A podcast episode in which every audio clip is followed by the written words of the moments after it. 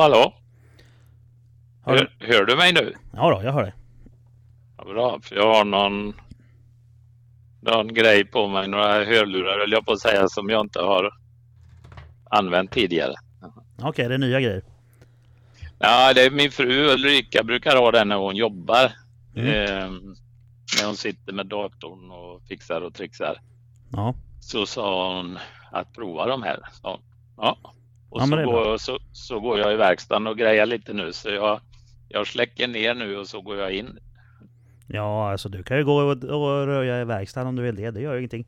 Det låter, eh, det låter bra i alla fall. Men de... Eh, hör du mig fortfarande? Oh ja, ja, ja. Det är ingen skillnad. Ja, för nu gick jag ifrån telefon lite. Okej. Ja, nej men det är väl blåtand så det, det har ju rätt så bra räckvidd i alla fall. Helt enkelt. Ja, ja. Nej, men nu är jag, nu är jag på plats. Vad bra. Då eh, säger jag hej och välkommen Anders. Ja, hejsan. Hejsan. Ehm, jag tänker att eh, de, de flesta de känner väl till Ace Competition. Det är alla som håller på med det här. Alla som lyssnar på det här är ju biltokar liksom. Ehm, men jag tänker att en, eh, en kort presentation av, av dig själv och eh, ja, vad Ace står för och det här kan du väl eh, kanske bjuda på. ja, gärna. Ace Competition, eh, det är eh, Anders Karlsson Engineering då. Det startade 1995.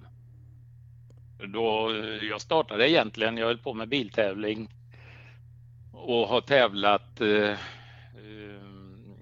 i, i lite olika sporter. Då höll jag på med rallycross och backtävlingar så jag, jag startade faktiskt Ace för att dra momsen på bilen. Jag byggde då en Audi S2. Mm.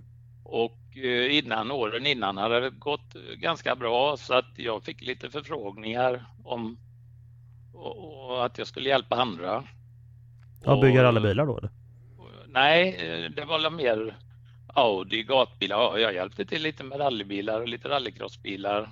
Och sen en, en god vän och samarbetspartner sedan många år då, Hånester i Tyskland, höll ju på med tuning. Och eh, på den vägen är det. Sen, sen 95 så har jag egentligen inte kört. Jag körde 95 också back-SM, men sen har jag inte kört några mer tävlingar utan det har varit Ace Competition. Ja, hela okej. slanten. Och sen har du trimmat bilar som dess helt enkelt åt folk. Ja, Ja. det kan man säga.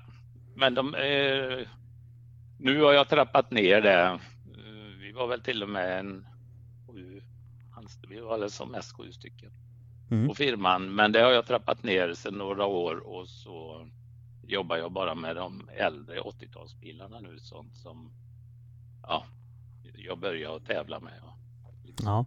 Det är fin smaka bilar som gäller för tillfället. Förlåt? Det är fin smaka bilar som gäller för tillfället alltså.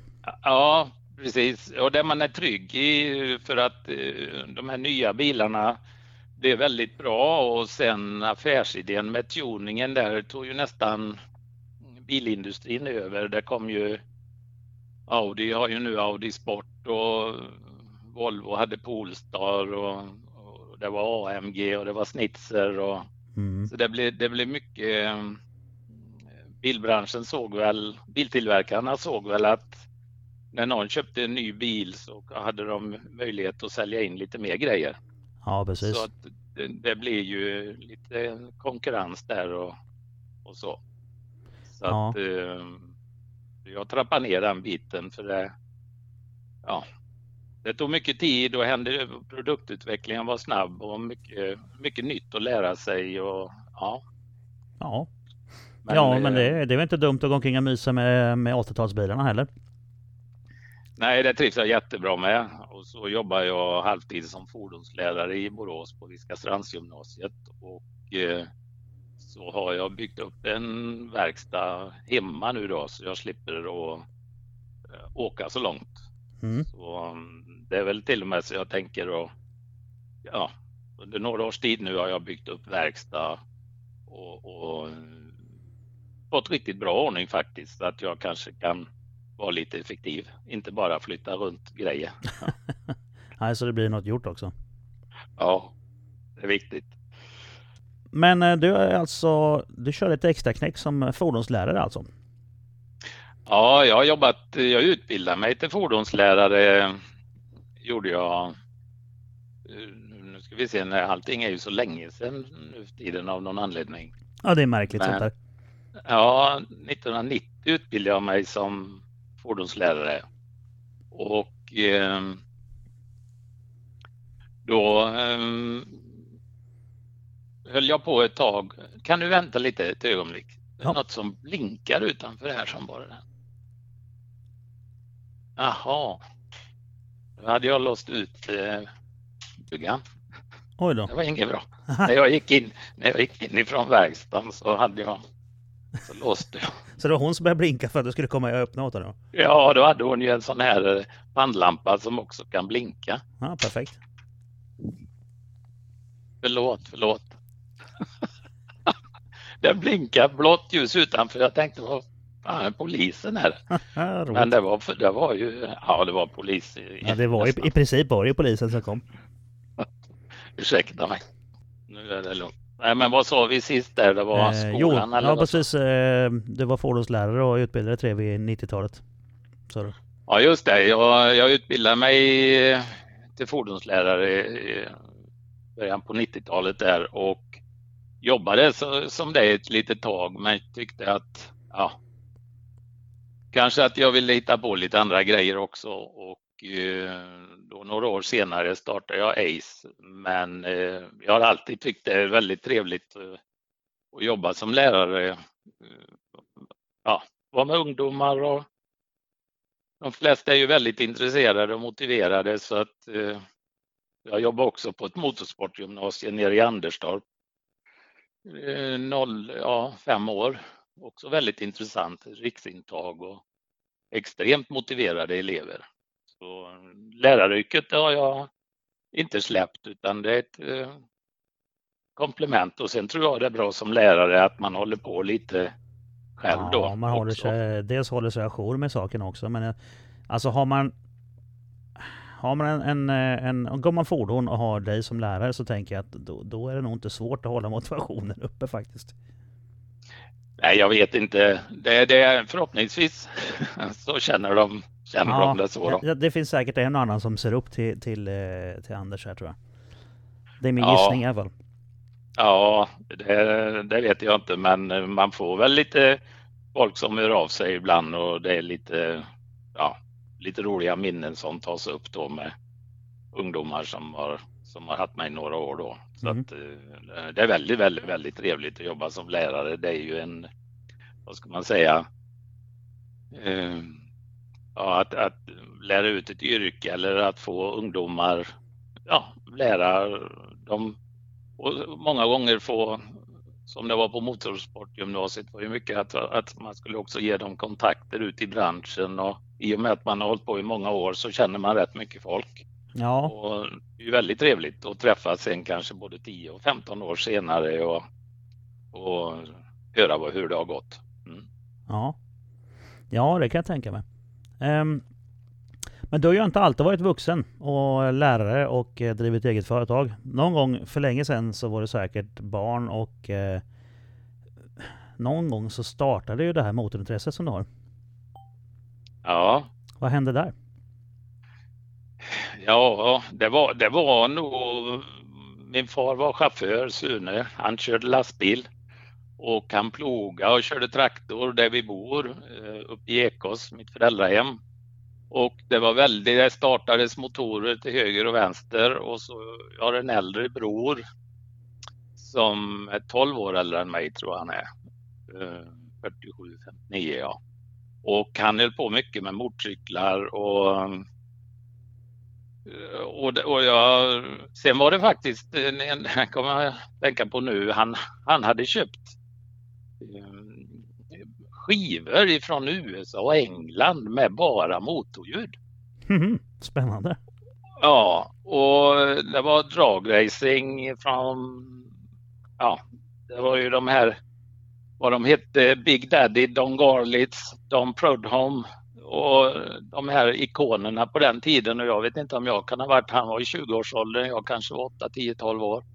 Mm. Ja, nej, jag var nog yngre, kanske till och med 7-8 år. Och jag lyssnade på de här skivorna när han var på jobbet. Och, nej, jag var helt fascinerad av motorljud. Också Isle of Man. Ja. Vad heter de? Phil Reed och Agostini, MV Augusta. Mm. Och man hörde de här, nej nu ska jag inte låta som motorcyklar och bilar för jag har en förmåga. Jag älskar ljud. Ja, alltså ja. jag är totalt fascinerad av motorljud. ja om det- det är väl nog många som är.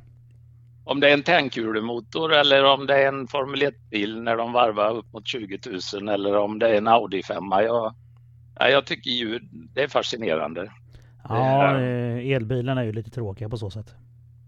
Ja, elen tror jag, det, det är en helt annan. Det kan vi göra en annan. Jag tror på el i framtiden och, och åka nerkabbat på en vacker väg ut med en sjö ljudlöst. Det har ju sin tjusning också. Ja, så att eh, det ena utesluter inte det andra. Nej, jag har Men, hört eh, någon har eh, zoomat in också när de drar iväg med en eh, Formula E-bil.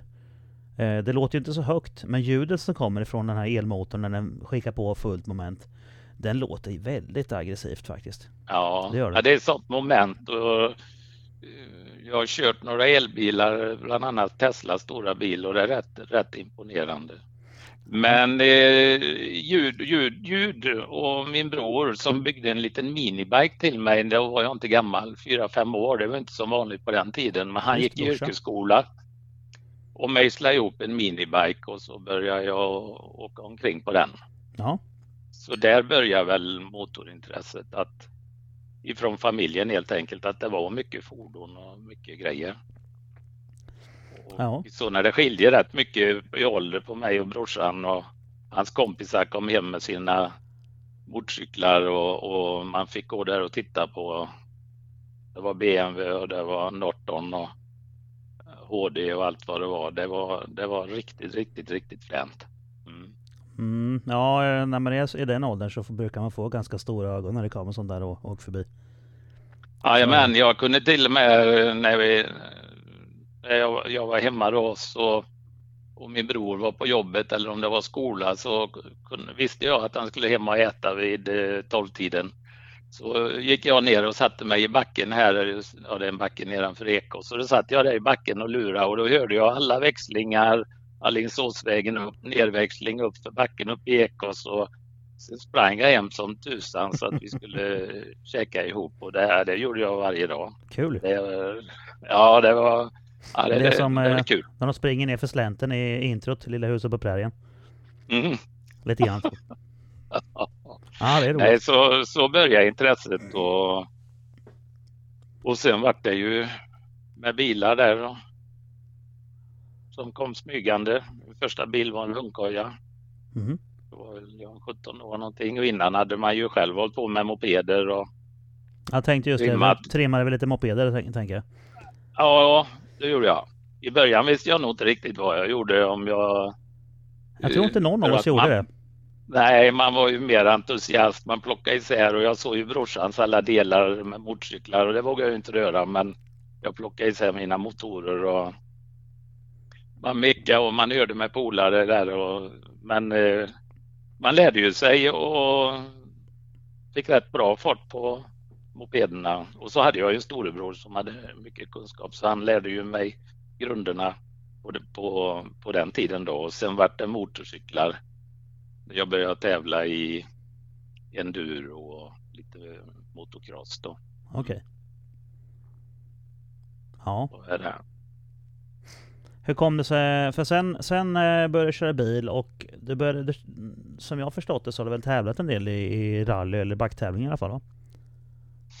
Ja, jag började tävla med motorcykel eh, 76 tror jag, eller 77 och eh, körde enduro. Men så var jag på träningsläger uppe i Strängnäs och en veckas träningsläger sista dagen. Vi var lite varvlopp där. eh, Och det var jag och en kille från Skövde som hade en kamp där som skulle vinna den här veckan. Mhm. Och då, då, då vurpade jag rätt illa och spräckte tolvfingertarm och bukspottkörtel och massa bröte. Så att jag var riktigt, riktigt illa däran och låg på lasarett länge. Eh, Men de, de sydde ihop mig och jag kom tillbaka. Mhm. Men eh, när jag började prova att åka motorcykel igen så gjorde ont i kroppen och, och jag kände inte någon lockelse till det på samma sätt. Åka motorcykel tyckte jag var kul, lite lugnt, men just den här tävlingsattacken eller ja. Mm. Nej, jag, jag, tyckte det var lite otäckt för att och sen fick jag verk i kroppen när jag belastade mig. Så att då trappade jag ner den. Har väl alltid haft motorcyklar som lite vid sidan om som träning och så. Men eh, då började jag meka rallycross åt eh, min svåger Ulf Larsson. Mm -hmm. Började jag meka åt han och åka med och eh, han åkte turbomatad folkvagn på den tiden. Ja, det låter lite halvkul. Ja, det var riktigt, riktigt kul och så blev jag ju supersugen på att prova det då. Ja. Och då köpte jag en folkvagn 1303 och bytte kaross på den och, och fixade till den rätt så bra. Så 82 började jag tävla i, i rallycross då. Okej. Okay. Ja, och då sadlade jag om, eller vad man ska säga då. Från ja, precis. Då blir det bilracing istället. Eller ja. bilåkare istället för enduro. Ja, mm. ja, så då hade vi ett litet team där, Team Egen Motorsport. Och, och vi var väl tre stycken där som åkte folkvagnar allihop. Som var turbokonverterade då? Ja, jag turbokonverterade min ganska omgående i och med att jag tycker väldigt mycket om teknik och jag tycker det är jättespännande med och då på 80-talet, slutet på 70-talet, början på 80-talet, det var inte så jättevanligt med turbos. Nej. Eh, men det var några duktiga. på den då eller? Ja. ja. Jag åkte, jag åkte sugförgasare på alltså turbo så innan turbon hade jag förgasaren en Ja precis, ja, blir det, brukar man inte kalla det för blöt turbo istället va? Man sätter förgasaren mm. insuget på turbon. Ja det kan man säga, ja det kanske man säger. Att, det var ju en... Jag har hört det någon gång, blöt förgasare eller torr förgasare. Ja. Eller så turbo, ju... blöt turbo eller torr turbo. Tror jag ja. de sa på den tiden, det, det vet jag inte så mycket men jag vet, jag, jag, alltså, jag, ty, jag, tycker att jag läste det någonstans. Och det låter ju rimligt eftersom att om förgasaren sitter före turbon så blir det ju bränsleblandning ja, som går igenom turbon. Bränslet, men ja. du slipper ha laddtryck i förgasaren så att du Precis. slipper lite meck med flottörer och grejer. Ja, men... annars blir det ju en mer avancerad förgasare. Och nej, de gick väldigt bra. Och det var ju en, en person som har påverkat mig lite grann också. Det är många under livets gång, men det var en kille från Rimbo som hette Sune Jansson tyvärr har gått bort för något år sedan. Men han var extremt duktig på folkvagnar och turbomotorer, var väldigt tidig med det. Och eh, vi hade många, många samtal. Vi blev riktigt goda vänner. Jag var ofta där uppe och hälsade på när jag var ute och åkte tävlingar och sov över hos han och vi hade mycket idéer. Mm. Han var, satte på Porsche-toppar på, på folkvagnsmotorerna och turbomata och eh, Coyectronic insprutning och mekanisk kygelfischer också. Mycket, mycket, mycket, mycket händig eh, farbror där, Sune. Ja. ja det är roligt. Alltså det höll vi på med. Förlåt? Ja, det är roligt när man bygger sådana där eh, pussel och hybridmotorer. Ja, jag tycker det. Jag, jag har alltid eh, gillat att bygga om och ändra och det gjorde jag med mina motorcyklar med. Jag la ner stötdämparna innan. När jag såg bilder på nästa års motorcyklar så försökte jag bygga likadant som fabrikscyklarna och satt och mätte expansionsrör hos MC-handlarna och kopiera och fixa och dona. Jag, jag tycker väldigt trevligt att, att bygga och konstruera då. Mm. Så att därför passar rallycrossen mig bra att det var ganska fritt. Ja, precis. Att bygga om och så. Så att uh, vi åkte några år där och sen faktiskt 84 måste det ha varit, då åkte jag turbomatad folkvagn med. Då vann jag min första tävling och då vann jag i Strängnäs. Det var lite touching, eller lite för mig i alla fall stort, att jag hade vurpat och höll på och kört ihjäl mig med motorcykel på samma bana, Lagnöbanan tror jag den heter. Där vann jag min första rallycross-tävling, en, en kvällstävling där. Det var ju lite revansch då ju. Ja, det var revansch. Det, ja, det var overkligt var det. Det var mm, helt galet egentligen. Eh, där, där jag hade varit 78 och precis på den banan tror jag vi gjorde något motocrossprov ena dagen för det var en veckas träningsläger så vi gjorde olika prov. Och Mm. eh, så kom jag dit upp med min eh, VV-turbo och ja, ja det, var, det, var, det var tider där. Ja, det var du som vann.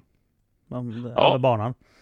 Ja, det gjorde jag. Det, ja, det Ja. var bra. Då blir det, nu står det att, 1-1 nu då. Mot dig och Ja. banan.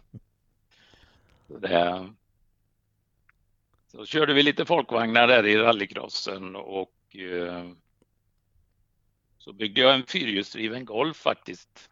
Jaha ja. Det måste, ja, det måste varit 85. Okej. Det var faktiskt innan Volkswagen Motorsport eller Volkswagen själva hade en fyrhjulsdriven Golf. Ja, Så, vad, vad, så- vad satte du på den då?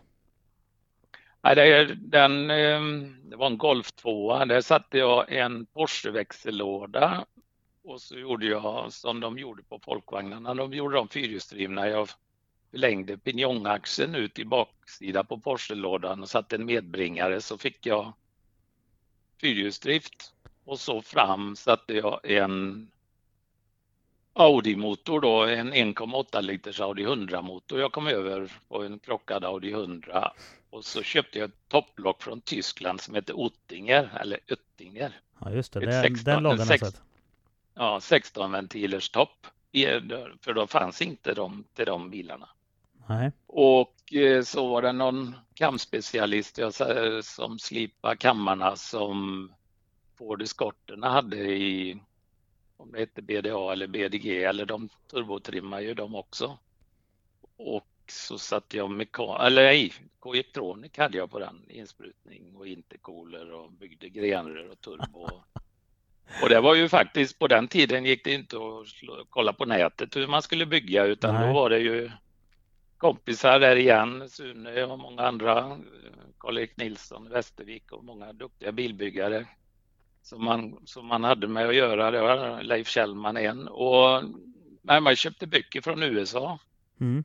Eh, How, how, Hot Rod Turbo Engines eller vad det hette.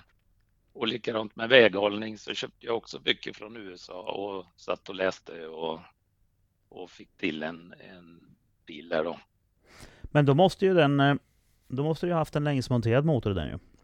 Ja, den var längsmonterad precis och så Porsche växellåda, Porsche, Ja, det, ser näst, det måste se ut nästan som en Audi då ju. ja, Porsche 915 låda med diffbroms och lång etta och tätstegat. Och sen hade jag, bakaxeln var faktiskt en Grupp A Volvo diffhus i aluminium som jag satte medbringare på så jag fick pendelaxlar bak. Okej. Och så tog jag, men synkron hade nog kommit på Passaten då för jag tror jag satte länkarmarna bak från en Passat Ja. och, och fixa och trixa. Och sen hade jag faktiskt frihjul fram så att när jag hade lite högre utväxling på bakaxeln och så hade jag frihjul fram så att när jag körde på torr asfalt och gasade på så drev han bak och när jag gick ut på grus så var han fyrhjulsdriven då. Ja, precis. Så, så fort jag släppte fakt- lite grann bak så började den driva fram också. Ja, det skilde. Jag tror han gjorde 100 kilometer bak. Då gjorde han 97 eller 98 i fram. Och, eh, och så kunde jag dra handbromsen också. Och det var för, den bilen. Den var riktigt, riktigt trevlig att köra faktiskt. Liten smidig Golf var det. det här låter ju den- skitfränt. Ja, för vad jag var väldigt tidig och som jag sa, älskar teknik. Jag, jag kan grotta ner mig i... Det är väl ett litet problem jag har, vad jag än gör så försöker jag... Eller ja, jag, jag blir så himla engagerad.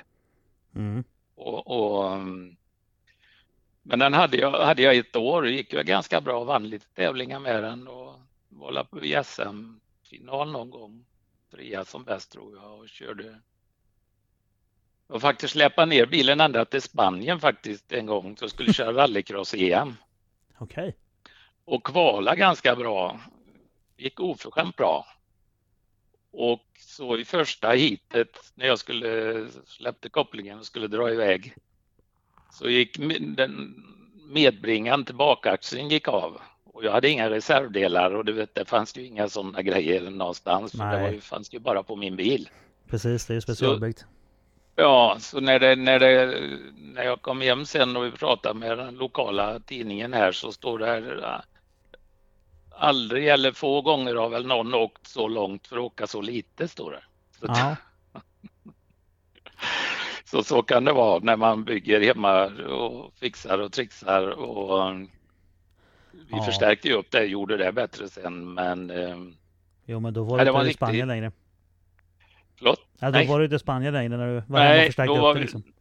då var vi hemma och, och byggde om och sådär. Men jag hade inte bilen så länge för att jag hade väl egentligen bara en säsong och det var ju ständig produktutveckling. Men sen, sen blev ju de här Grupp E-bilarna i, i rally kom ju in i rallycross-svängen då för de blev ju förbjudna.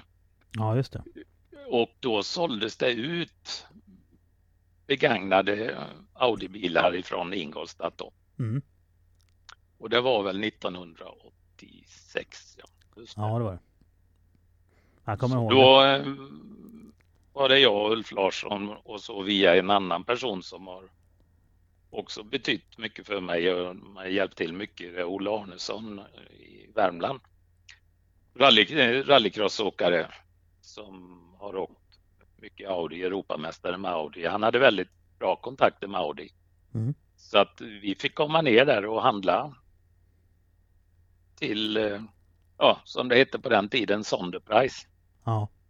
Och det är väl priser som får Audi-fantaster idag att häpna. Men det var ju många år sedan. ja precis. Och det gick jag ju i, på den här parkeringen där det stod alla gamla S1, Sportquattros och så som hade gjort sitt. Mm. Gamla krigare stod där. Och de såldes ut runt om i världen och i Sverige, Sverige så hamnade ju flera stycken. Ja det är ju Och- inte skitlångt att åka dit. Nej, och det var ju ett stort intresse för motorsport i Sverige via Stig Blomqvist och hans framgångar med Audi så var ju det märket väl- väldigt populärt både i rally och rallycross. Mm.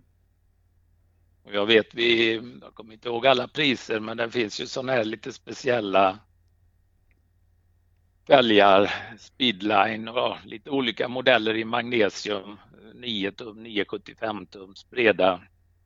De är ju samlarfälgar idag och vi gav 50 mark styck för dem. Ja. Det var nog 250 kronor. Ja. Och, och sen när vi kom hem så för att kunna använda dem i rallycross och backtävlingar då får de inte vara bredare än 8 tum eller ja, de ska ge någon jigg på 250 millimeter. Okej. Och då satte vi upp dem i svarven och så svarvade vi dem lite strategiskt med en styrhylsa och så tiggade vi ihop magnesiumen och så hade vi dem i rallycrossen. Men med dag, ja, Ja. man vet idag så skulle man ju inte ha gjort det. Nej men det kunde man ju inte veta då. Det visste man inte då. Nej. Utan då flög ju plast och kevlar och åt alla håll och kanter och Ja. aluminiumfjäderben och dittan och dattan. Jo men det visste man ju inte då. Det kan man ju inte Nej, veta. nej, Är det samma S1 som du har kvar idag eller? nej, nej Götabitter. Det har, nej, det har runnit mycket vatten under broarna och många bilar har snurrat runt sedan Ja. dess. Den, en, den första bilen jag körde med, eh, en Sportquattro som vi köpte, det var ju min svåger Ulf Larsson där med som jag jobbar på Egil Larssons bil AB heter det i Borås då. Det är ju Toviks bil idag. Mhm. Och eh, den första bilen som, som, som jag köpte var ingen S1, det var en Sportquattro. Mm. Eller det finns ju så många beteckningar, men det var en lite kortare modell av den urquattron och så inga vingar. Ah, Så, men de, de, flesta, sportquattro. de flesta som lyssnar på det här vet ju vad, vad skillnaden är på en vanlig quattro, en sportquattro och en S1. Ja, Det gör de. och eh, det vet jag att eh, vi, be, vi betalar för den då. Det var 10 000 D-mark. Då var bilen komplett med fjäderben, kaross, rubbet men utan motor. Och eh, vad, en, vad en sån bil är, är värd idag, det, det har jag Ja. ingen aning om. Nej, men det, är- det är Men- flera nollor till. Det måste vara, var, var inte D-marken i så här Ja, det, var 4-5 50 kronor? 000, det var 50 000. Ja, precis. Och den spänn var helt komplett med växellåda, bakaxel, fjäderben, aluminium och felfri kaross. Ja. Med motorn hade de lyft, lyft ur då. Och ehm, ja, och så satte vi en. Då såldes golfen och så började jag åka Audi Quattro då. Mm. Så, um, och först var det Sportquattron och sen såldes den. Och så, ja, jag har haft en förmåga att byta bil rätt ofta i och med att jag har gillat att bygga. Ja, precis. Ja. Och eh, så i rallycrossen så var det ofta att man byggde om dem och la kylan bak och flyttade fjäderbenston och mm. dona och grejer som skulle bli låga så man kan ha lång fjädringsväg utan att bli för hög. Och, så egentligen fördärvar ur samlarvärde för, fördärvar man dem men de hade liksom inget samlarvärde då. Utan Nej, då var det ju, då hade de egentligen inget värde för de klassade inte in någonstans ju. Nej, det var i rallycross och backtävlingar. Ja. Och eh, i och med att vi köpte de bilarna antingen begagnat som den jag hade eller så i lösa delar. Ulf köpte en S1 då. S1 E2 som de heter, en tom kaross och så köpte vi en väldig massa delar. Och så byggde vi tävlingsbilarna hemma i Borås då. Mm. Och det, blev, det var ju fantastiska bilar. De var ju grymma. Sen höll ju Audi inne med grejer. De sålde inte allting. De sålde inte sina mittdifferentialer till växellådorna och de sålde inte något som kallades omluft responssystem och sånt. Där demonterade de på bilarna för det var ju den senaste i produktutvecklingen som fanns i Grupp E då och där, mm. det ville de väl inte släppa ut. Nej, såklart. Det är ju industrihemligheter. Ja. Men vad gjorde du med mittdiffarna då? Du tog någon annan sorts mittdiff och stoppade dit? Eh, nej, vi åkte utan mittdiff så det var ju lite traktor, traktorer ville väl gå, gå rakt fram i vissa situationer. Ja, det var, inte... det var stum i mitten då? Eller? Ja, stum okay. i mitten. Så mm. att, eh, men i och med att det var den korta hjulbasen så svängde de runt rätt så bra. Ja. Jag, tyckte det var, jag tyckte det var lite knöligt första året jag körde den för att eh, tänker efter så här så var min Golf eh, mer lättkörd och smidig i och med att jag hade Ja, det måste varit mer Jag hade frihjulen fram och det var som en mittdifferential att framvagnen, framhjulen levde sitt liv och bakvagnen. Mm. Jag kunde dra handbromsen och ja, han, no. han var mer överstyrd helt enkelt. Ja, precis. Men det var ju inte den kraften i motorn riktigt som det var i, i Audin då. Nej, och nu köpte du köpte dem utan motor men smällde ihop en Turbo 5. Det var väl inga större bekymmer för dig? nej, nej, och det var faktiskt eh, rätt lyckat för då åkte min svåger en urquattro som han hade köpt av Per Eklund, en gammal fabriksbil. Så ja. Och då när han köpte och vi byggde en S1 till Ulf så tog vi den 10-ventilsmotorn som var i den urquattron mm. och satte i sportquattron. Så jag åkte med 10 ventilers A2 motor eh, första säsongen i sportquattron Mm. Så vi bytte och fixade och trixade. Ja, den, och, kan, den måste ha gått rätt så bra om det var en gammal fabriksmotor dessutom. Ja, det var en jättefin motor byggd, byggd av eh, Audis motorer. Byggdes antingen av Audi Sport själva eller så byggdes de av en väldigt duktig motorbyggare, Lehmann Motoren Teknik i eh, Liechtenstein. Mm. Han gjorde det är inte Audi, det var ju så, Audi Sport var väldigt litet på den tiden. Idag är ju det en jätteindustri. Ja. Men eh, då hade de ju inte, de hann ju inte tillverka alla motorer och alla grejer själva så att eh, då var det Lehmann som Ja men det här är väl på den tiden när de åkte omkring i en skåpbil och hade träskor och blåställ på sig? Ja, de hade röd, röda overaller ja. hade de. Ja. Jo, men jag har sett några bilder på något gammalt Korsika-rally eller vad det är, när de byter växellåda eh, på vägrenen på, någonstans i stan liksom och vet, luftigt hår, en cigg i käften och träskor. Ja, ja det, det, går inte att jämföra. Det var ju professionellt som bara den för den tidens skull. Ja visst, jo, jo. Var det på ju. den tiden såg det ut så. På toppen. Ja. Men det är lite kul ja. när man jämför med idag. Men oh, ja, de, de, de vann ju så att det var ju inte mycket bråk om.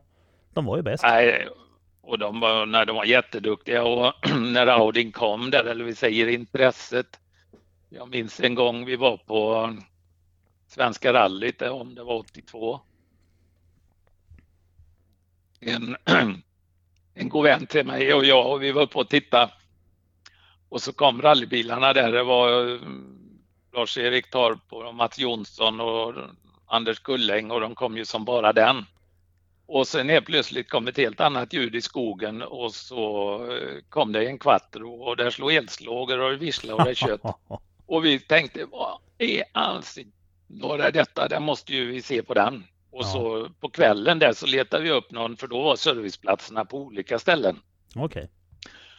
Och då letade vi upp en, för nu, nu är det ju centralservice i Torsby alla team. Ja. Men på den tiden så eh, hade de service på transportsträckorna. Okej. Okay. Och eh, vi hittade Audi serviceställe och det hade blivit kväll och mörkt ute och så hörde vi de här Audi-bilarna och sen svängde de in på ett litet upplogat område på en åker där ute någonstans i Värmlandsskogarna och så tändes det upp med kompressorer och så tändes jättestarkt ljus. Och så kom den här Quattron in och de hissade upp den och det glödde bromsskivor. Och så kom det ut två tjejer, vet du, Michel Motot och Fabricia Pons och det luktade, det luktade ju parfym och så motorljud och så mekaniker som mecka och jag och Bolan som stod där, man blir ju helt tagen. Ja, vilken syn! Minusgrader och mycket snö och, och den här Quattron och de stängde inte av den med en gång utan skulle kyla ner den så den stod ju där. Ja. Och så, nej det var vrålhäftigt. Och är man då strax över 20 så, ja, som du sa innan, det är lätt som jag gillar motorljud när jag var yngre. Man blir, man, ja. man blir ju bara en sån bil ska jag ha liksom. Ja, det, det, så blir det ju när man ser en sån syn alltså. Och sen att ja, och pra, pratar jag om det så pratar jag om det så nästan ryser jag lite. Ja, man det känns som ett sånt. Man tänker ju inte på det så ofta som sagt var, men när man sitter och pratar så här då så kommer man ju på gamla minnen. Ja. Och eh, de minnena och sådana grejer, upplevelser har nog gjort att man har övervunnit många tuffa beslut, eller övervinna beslut, men att man har verkligen velat hålla på och försöka och få till sådana grejer då. Och det fick ju vi. Ja, sådana där, såna där händelser är ju sånt som faktiskt kan eh, skulptera och alltså forma ens liv framöver sen. Det är sådana ja. såna tillfällen som, som verkligen sätter ett avtryck ju. Ja, ja, ja, ja. Absolut. Och det gjorde det. Och... Ja. ja. träffade man ju dem. Sen höll vi på lite med Race of Champions också. Så träffade man de här rallyförarna. De möttes ju. Också starka minnen man har. Uh, var ju också Grupp B-bilar då de körde med när världsmästarna i rally samlades. Det är ju Michel Hennes före detta man Fredrik då som arrangerade, det har ju blivit en jätteapparat idag men förut var det ju bara rallyvärldsmästare. Ja. Och uh, där fick jag förmånen att vara med fem gånger faktiskt, tror jag det var. Ja, du har kört Race of Champions fem gånger? Nej, de har kört många mer. Ja, men, men har du varit med och kört också eller? Nej, nej, nej, då servade jag. Då var jag med min med Ulf Larsson och så var jag lite koordinator med själva mekningen då. Så att uh, ett år var vi nere med fyra s uh, eh, Om det var i Barcelona tror jag eller var vi var. Fyra s var vi nere med en gång, ett par gånger var vi nere med två. Då körde de parallellslalom Race of Champions förarna och de började med lite framhjulsdrivna bilar och så var det utslagningstävling och så var finalåkerna med. Grupp E-bilarna då. Och det var ju bara världsmästare i rally. Nej, där, nej, där platsade inte jag som förare utan eh, där, där var ju som ja, mekaniker, eller vi var ju många mekaniker som servade eh, s då. Mm. Och det var, ju, det var ju väldigt häftigt för då var ju Walter Röhrl och Hanno Mikkola och Stig Blomqvist och ja, de stora Valdegård och och all, alla, alla de superstjärnorna då ja. körde med våra bilar och det var häftigt. Ja, det är ju skitfränt. Vilket år eh, ungefär var det här? Ja, jag tror första året, ja, nu är jag ju så dålig på år, eh, men kan det ha varit första året kan det ha varit 88 eller 89 då var det på Nürburgring i Tyskland och sen var det på lite olika ställen. Så vi var också på Kanarieöarna, faktiskt släppa våra bilar ända till Kanarieöarna. Oh ja. Och körde med S1 där. Mm. Så också på Race of Champions då och eh, Då minns jag också där någon gång, vi, prov, vi såg ju till att det var ordning på våra grejer så att på morgnarna där så, så körde ju vi ut och testade bilarna på, på den slingan de skulle köra. Ja. Race of Champions och då kanske klockan var, inte vet jag, 7-8 på morgonen och tävlingen kanske skulle börja klockan ett. Då satt folk redan på slänten för rallycrossbanan och väntade på att det skulle dra igång och så när vi var ute och testade våra s då, då stod ju de där åskådarna där och hoppade och tyckte att det var ja. riktigt, riktigt fränt. Ja, jag, eh. hade jag varit där skulle jag också suttit och tittat då. Ja, ja, så det, det väckte mycket, mycket uppståndelse. Så, så det är mycket spännande grejer man har fått göra med de här ja, Audi-bilarna. Idag så kan jag tänka, det kan inte finnas så jättemånga S1 kvar idag va? S1 E2 då, alltså den vingbilen, eh, det finns nog rätt många kvar för att de förbjöds. Jag vet inte om de bara gick fyra tävlingar eller vad de gjorde. Jag, jag är lite dålig på den här historiken, men de gick inte många race innan de blev alltså, förbjudna. Alltså, alltså de gick bara, de, de, de kördes bara sista året alltså? 86 ja. Ja, för det blev ju förbjudet ja, mitt några, i säsongen någon gång ju. De, de körde nog kanske något race 85 också med dem. Jag har exakta uppgifter på det, men jag, jag glömmer sånt. Ja. Jag har, jag har varenda, papper på varenda bil nästan är nu med plus vad, varenda bil har gått. Eh, men eh, det var inte många tävlingar så att det finns många S1 kvar. Jag, jag, vet att en har försvunnit i alla fall. Det gjordes i 20. Och eh, en, en är skrot, som Audi skrotade om den brann upp eller vad som hände. Men en är, står i papperna att det är skrott. Ja. Skrot.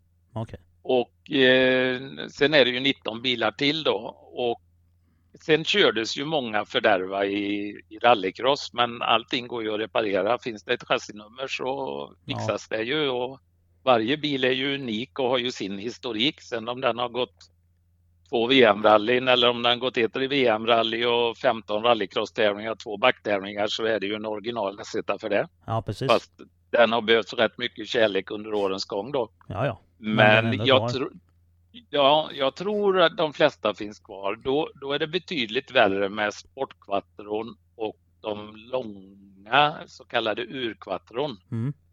Det var ju grupp 4 de hette först och sen blev det A1 och sen blev det A2. De har ju gått så hiskeligt mycket rally. Plus att sen hamnar de ju Sverige, Finland. De såldes ju från Audi Sport och, och hamnade och fortsatte att gå rally i många, många, många år. Ja. Så att där finns det faktiskt inte lika många kvar. Ja, de kan, de kan vara krökta runt något träd någonstans då. Ja, och det brann upp någon för Audi och det har hänt lite grejer hit och dit och sen var det ju inte med till underresbehandling så några har nog nästan rostat upp. Men, men som sagt var, finns det chassinummer och mycket bilar renoveras ju, absolut. Ja. För det har ju blivit sådana, ja helt galna Ja, idag, idag är det värt pengar att renovera dem. Ja, och det spelar ju ingen roll om det är en Audi eller en BMW eller en Porsche eller det har ju blivit sån Ja men det är, ja, det är Även på standardbilar har ju blivit, även standardbilar har ju blivit otroliga priser på. Ja. Jo, jag försökte för några år sedan faktiskt köpa en, en Euro men eh, sen stack de iväg i pris så det blev aldrig av. Det var en sån eller en ja. E30 M3 liksom ville man ju ha på den tiden. Det var ju, de är ju riktigt coola alltså. Ja, de är görfräna. Ja. 80-talsbilarna, de var, det var något visst med dem. De var lite lätta och jättefina bilar byggdes. Ja, de var små och lätta och det var inte massa konstiga system och grejer på dem utan det var bara riktiga körmaskiner. Ja, ja.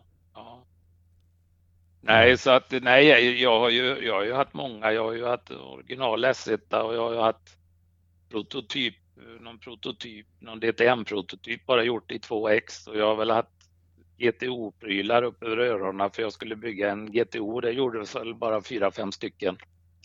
Och jag hade ny kolfiberkaross och motorer och växellådor men jag kom fram till det att jag, jag kommer aldrig att hinna bygga ihop, då måste jag bli 150 år.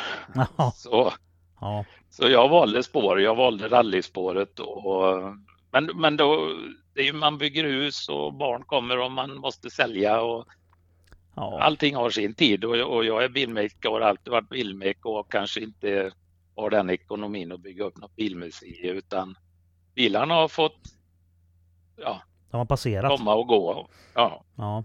Och, en, eh, och, en kompis till mig sa att eh, bilracing är ingen, eh, det är ingen familjesport. Det är, det är ungkarlslekstuga.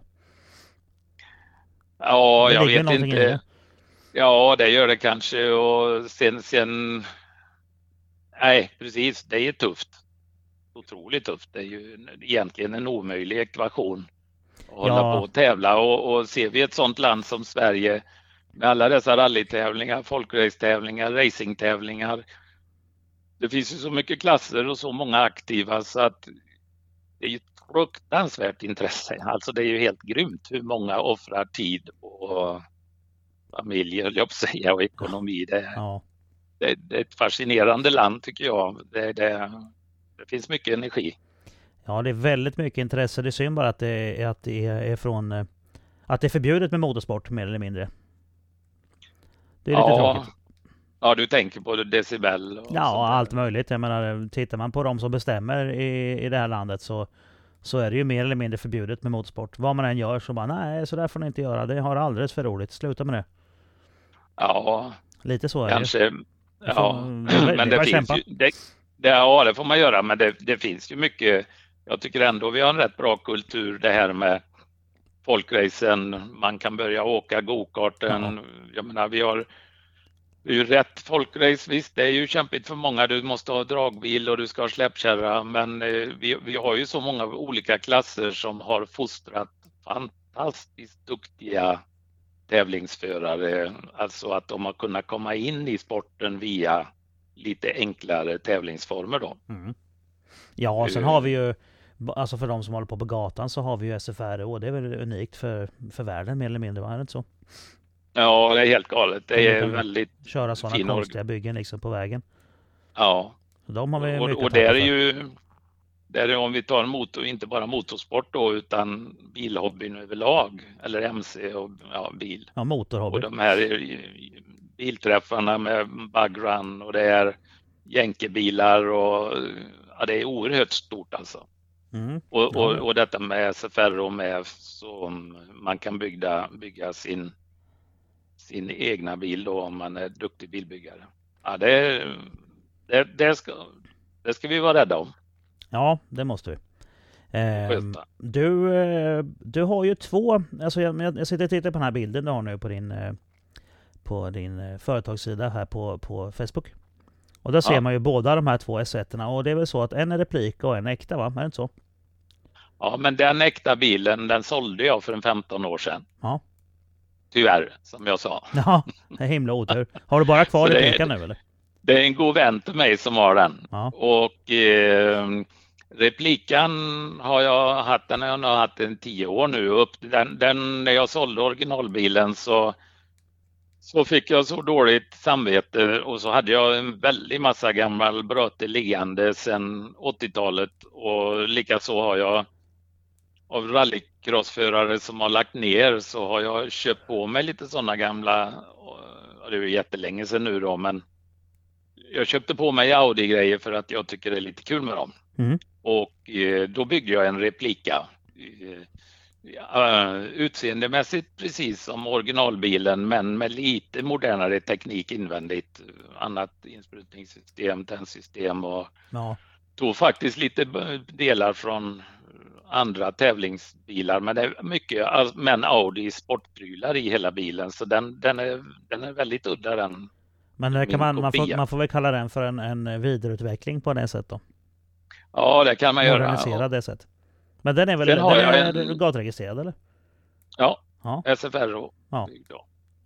Och Där sen har jag en original, eh, jag har en original Audi A2. eh, Den som, om vi backar bandet nu lite så Ja. berättar jag att min svåger hade en A2 som vi tog motorn och stoppade i en sportquattro. Ja, just det. Ja, den, den bilen köpte jag av Ulf sen, det måste varit 1990. Och den urquattron, HPK 987 heter den, den ställde jag i ordning då och för, för på 80-talet åkte jag med Ulf i Team Egen Motorsport men sen startade jag ett eget team. Det måste ha varit ja, jag vet inte, 93 eller någonting, 92. Ja, och då åkte jag med en urquattro, det var HPK och la i en S1 E2 motor och Ja, först hade jag en 10 ventilers Transam. Det blir mycket ord där nu, men de, de, som gillar Audi känner, vet vad det är. Ja. Det är en, en 10 ventilers banracingmotor och en 600 hästar. Så det la jag i HPK och körde backtävlingar Vad mysigt! Ja, och sexväxlad eh, S1-låda och den varvade, den lät riktigt gott. Ja, jag tänker den kan ha ylat rätt så gott där i skogarna. Ja, och den sålde jag aldrig utan den har jag behållit. Så nu håller jag på att originalrenovera den så att den blir precis som en som den var en gång i tiden när Per Eklund köpte den ifrån Audi då. Ja just det, för det var, en, det var en så, fabriksbil va? Det är en ren fabriksbil ja. ja. Och jag har, grejer kvar till den. Det saknas lite småprylar men den har gått jättemycket. Först var det Audi som hade den och så var det testbil och så var det Per Eklund och min svåger Ulf och sen kom jag in i bilden. Något år hyrde jag ut den och gick lite rallycross och den har varit med om så himla mycket. Men det är så kul att jag har full historik på den och det är alla matterstämplar i karossen och ja, den ska bli jätte, jätte... Jag är väldigt glad för att, att jag har behållit någon av de här fabriksbilarna. Då. Ja, där har du ju pensionen klar. Ja, det hoppas jag. Ja, att, det är nog inga bekymmer. Nej, Men den är lång va? Ja. ja. Den är A2 då, så att eh, den är lång, 10 mm. ventilers. Eh, men de är, de är fina, de är egentligen egentligen en stabilare, en bättre bil eh, att köra än Sportquattron. Mm.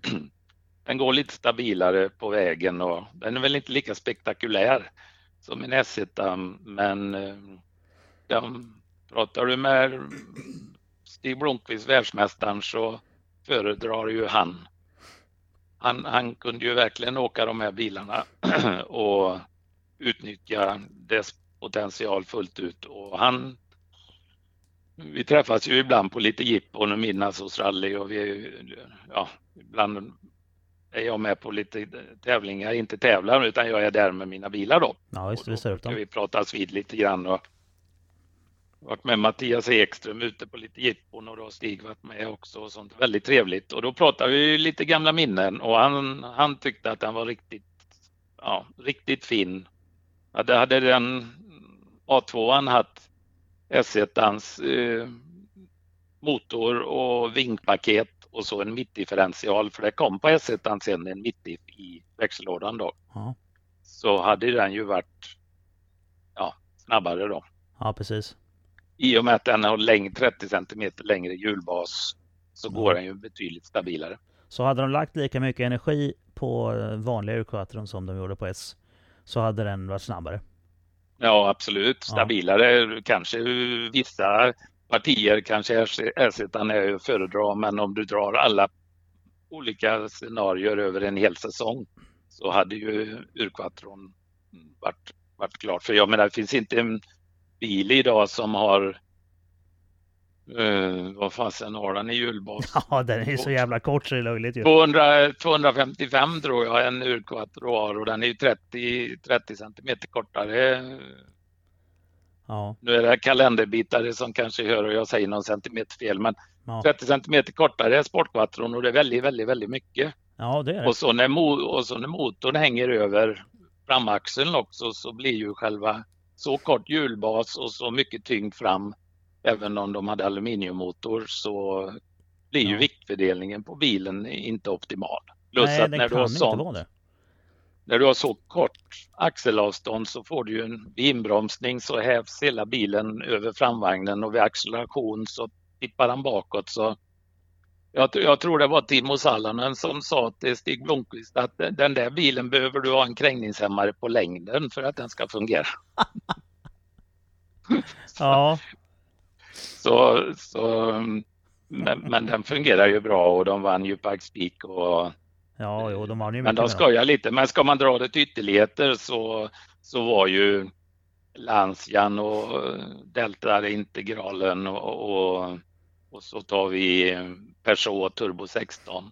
Ja. Och, och likadant om de hade fått hålla på lite längre med Forden så kanske Ford RS 200 hade blivit den kvickaste bilen av de andra för jämför man Sportquattron S1 med dem så var ju de riktiga formelbilar. De var ju byggda ja. som rörramsbilar, mittmotor. Likadant MG Metron. Det var ju, ja, det var ju, grym, det var ju grymma bilar. Ja. Nej, det var inte en, ja, det var inte en kortad produktionsbil utan det var ju riktiga racebyggen. Det var riktigt rena racebyggen och när Audi, det var väl likadant när urkvartron kom att de det var ju en, en produktionsbil och, och, det var ju S1 också. Men sen är det lustiga är väl då att även yngre, man är ute på lite event och grejer och även, även lite äldre så och medelålders så är det ju många gånger Audin de kommer ihåg. Ja, det är det ju. Alltså, när jag, jag kommer ihåg när jag var liten och tittade mycket på rally. Stig Blomqvist kommer ihåg och så de här, de här bruna och gula strecken och allt det här som man kommer ihåg från den tiden. Liksom, att man tyckte var, det, är, det är ju Audi man kommer ihåg, det är ju så. Av någon anledning. Ja. Det, det, alltså, jag tror att det är den femcylindriga motorn och sen, eh, och sen det gula då som gjorde det. Martini i och för sig, Martini Lancian är ju inte svår att komma ihåg heller. Ja, den är frän. Ja. Och det var någon som hade lackat, som låg på nätet, en visade mig, de hade lackat en Audi S1 i Martinis färger. Oj, vilken händelse. Ja, men den var, den var jäkligt frän. Ja, alltså, det det så, jag fattar ju att det inte hör ihop, men lacken är ju viktig på, på, på bilar. Nej, det är det ser coolt ut. Ja, det är det. Och nej, jag, jag tror väl i, i och med att jag är lite eh, fanatiker på ljud så så ljudet är, är spelat, för det vet jag också. De frågar någon fråga till Michel Motot på någon film, en sån här klassisk gammal Audi-film. Så frågar de var, varför Audi ja, blev så populär efteråt och så, så, så, så sa ju hon också det. Ja. Att ljudet från den femcylindriga motorn är ju väldigt speciell. Ja, det är det. Och, och eh, sen var det marknummer och sen är ju bilen lite kaxig och lite kantig och och, ja, det är ju en äkta 80-talsbil. Ja, något, något var det som satte... Ja, men det ljudet och sen det här, alltså de här antilagsystemen de hade, de kastade ju eld och de smällde och sprutade och sen just när de accelererade iväg det här femcylindriga vrålet, det, det, det var ju ingen annan som, som, alltså alla andra var ju fyrcylindriga, de lät ju skittråkigt jämförelsevis. Ja, det, var, MG Metron eh, vrålar ju på rätt så bra med V6. Mm. Uh, men, eh, men ja, de var fyrcylindriga men Lanza Delta Integralen hade lite fränt ljud för den hade både kompressor och turbo. Och uh, den lät som en skällande hund med kompressorn tjong, tjong, och sen ja. kom turbon på slutet ja, och visslade till. Så den, den var lite, den stack ut. Idag däremot låter ju alla bilar Precis, alltså det går så fort idag så att man blir mörkrädd när man ser jösses vad de kör. Det går ju mycket fortare än förr. Men ljudet, om vi pratar ljud igen, ja. så kan jag inte höra skillnad om det kommer ja, vilken, vilken bil det är. Det Nej. kunde du lite stå och lyssna förut. Det var en Audi, det var en MG Metro, ja, det precis. kom en Lancia eller en person. Men nu är väl reglementet är väl mer uppstyrt nu när det gäller motorerna? Va? Det är väl så? Ja, och sen, sen tror jag det idag. Det är så datauträknat allting och ja, det, optimerat. det blir så optimerat vad det gäller spoilers och fjädringsväg och motorer och växellådor. Då var det lite olika idéer. Motorerna var på tvärsan och en del var på längden och en del skulle ja. ha sugmotor, en del skulle ha det. Idag har det blivit så tänjer på alla gränser. De bilarna som byggs idag är nog med det reglementet som är skrivet så är de nog extremt lika tror jag. Om det är en Hyundai eller... Ja, ja men vad, de har ju en specificerad motorvolym och sen har de ju... Alltså, det, allting är specificerat nu i reglementet. På den tiden så var det ju inte riktigt det. Jag menar, det är jo, ju väldigt olika Jo, men det var... Ja, men det var, oj, det var tjocka pärmar på den tiden också med eh, bestämmelser. Men de provar nog lite olika när fyrhjulsdriften var ny där och du får nog säkert åka med en motor utan turbo idag också i rally. Men, ja, men det då, hänger du, då får du ha en större motor om det är 3 liters eller vad det kan vara. Jag, jag, ärligt talat, jag, vet, jag kan inte de nya nej, reglerna. Nej, nej. Nej, men det, det är såklart. Men, men idag som, som tekniken ser ut idag och all kunskap som finns så de har ju redan testat alla de här konstiga olika sorterna och nu vet man idag vad som är optimalt. Ja, de har kommit fram till brutalt koncept och Ja. ja, det går ju onekligen fruktansvärt fort. ja, ja. Man sitter titta på Monte Carlo-rallyt, vissa sträckor är nästan att man tittar bort lite. Jag begriper inte hur de kan hålla bilarna på vägen, alltså rallyförarna. Det är ju helt makalöst. Ja, man har sett lite sådana här sköna incar-filmer och, och de, de, måste, de svänger liksom långt innan det ens finns någon sväng. Och så prickar de den perfekt sen. Det är ju, Ja, det är ju ja. vansinnigt alltså. Jag vet, jag pratade Ja. med med eh, JP på Simson och han sa att han, han, var fort, han var förvånad över att rally fortfarande var tillåtet. Med tanke på alltså, hur farligt det skulle kunna vara om man gör ett misstag i den farten. Ja, det sållar vi nu Monte Carlo så var det ju en redig krasch där och men det gick ju bra som tur var. Ja, den har man ju sett Men- på Facebook överallt den kraschen. Ja, och, men det är likadant när jag jobbar nere på Anderstorp eh, motorbanan några år där och de skulle ha någon lite större evenemang, någon större tävling och vi gick och vi fick flytta någon bro, höll jag på att säga, Dunlofsbron eller hur var det? Ja, men vi fick flytta staket i alla fall och vi donade och grejade och det var ju 30, 40, 50 och det skulle vara 100 meter avstånd från banan och det var sådana här sandfoller eller ja, foller som bromsar upp bilarna. Mm. Och det är jättebra, allting är superbra. Och, men det var ju sådana rigorösa, det var nog Formel 1 var något hedra Ronny Pettersson, historisk Grand Prix eller någonting. Ja, just det.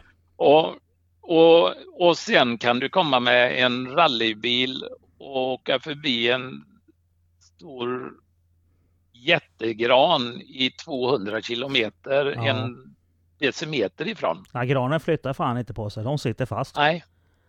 Så det, det, det är helt otroligt att, nej, som din kompis sa där, att, ja, att det är lagligt. Men det, är ju, Ja.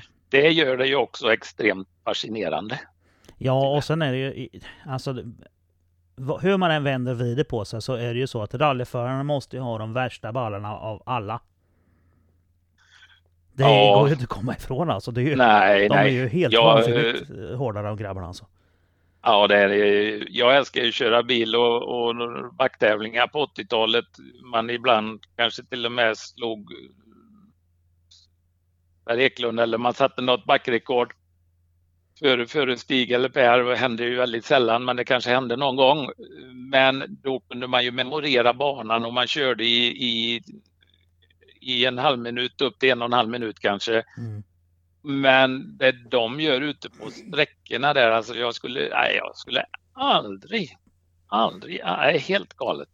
Ja, Det, det, det, det finns en grej som är lika jäkligt, tycker jag, eller det är Isle of Man med Ja. motorcyklar. ja, det är Har du- också helt... Har du sett det? Ja, jo, jo, jo. Det har jag. det? Det är ju galet också. Jag har aldrig varit där live, men eh, jag känner att vi, vi pratar om det, jag och några kompisar, att vi ska nog åka dit innan det, innan det blir förbjudet. Ja, För det, det, det kan inte få tillåtas fortgå länge till, tänker jag, i det här samhället vi lever i idag. Inte ens på Nej, den ön liksom. Nej, de grabbarna och det är nog säkert tjejer som kör där också. Det är som du sa innan, de, Ja, ja, det, är- det, är, det är tuffingar. Alltså. ja, det är det. det, är, Det är, det, det är, nog, det är nog dagens eh, gladiatorer. Rally, Oh rallyåkarna, rallyåkarna på elitnivå och Isle of Man, det är nog dagens gladiatorer. Ja. ja, det är helt och, vansinnigt. och allt sånt fascinerar ju, men det är ju Ja. tråkigt. Eh, Nu har det väl kanske inte hänt så mycket olyckor i rally i det sista kanske. Det var ju, Säkerheten har ju blivit så fruktansvärt mycket bättre. ja. Det är ju så. Det var ju, alltså även om det går fortare idag så var det ju betydligt farligare på 80-talet. Mm. Oh ja, de, de, de Audi-bilarna och, ja, jag kan ju inte de andra bilarna så bra men Audin kan jag ju, har jag rätt bra koll på. De, det var ju aluminiumbågar i dem. Ja, Ett företag som heter Matter som byggde karosserna och eh, störtbågarna då och eh, du vet det spelar ingen roll vilken kvalitet du tar i aluminium. Det blir ju bara jag har ju sett ett par kraschade rullade bilar och det det är ju ja. ua mig. Det är, nej, det var ju i princip, det var ju i princip knappt någon säkerhet. Ja, säkerhet var det ju, men den var inte så bra. Nej, den, är, den, är, den var inte som idag kan vi i alla fall säga. Och när det gäller väghållning och, och bromsar och, och allt sånt så. Mm. Ja. Men det vore väl konstigt för det var ju 80-talet var länge sedan så nu har vi 2020. Så att... Ja, det var jättelänge sedan det var 80-talet. Ja. Det var det. Det, ja. det är märkligt. Ja. Så det var lite rallybilarna och rallycross och lite sånt där då. Ja. Ehm, ska vi prata lite om Ace? Absolut. Eh, du startade det då någon gång där för länge sedan och tänkte att det här är bra. Ja, som sagt var. Ja, jag startade väl, det var 95. Mm. Och eh, hade jobbat lite till och från som fordonslärare, hjälpte till eh, med det och kände väl att jag ville prova lite på egna ben. Och eh, då hade vi väl, ja innan hade jag, vi, jag och min svåger, vi startade Porsche i Borås, eller jag startade inte det, det var han som hade Egil Larsson. Så, så frågade han Anders, vill du ha hand om verkstaden? Eh, han ville bli auktoriserad. Så sa jag, ja, jag har inte mekat jättemycket Porsche, men absolut, det vore ju spännande.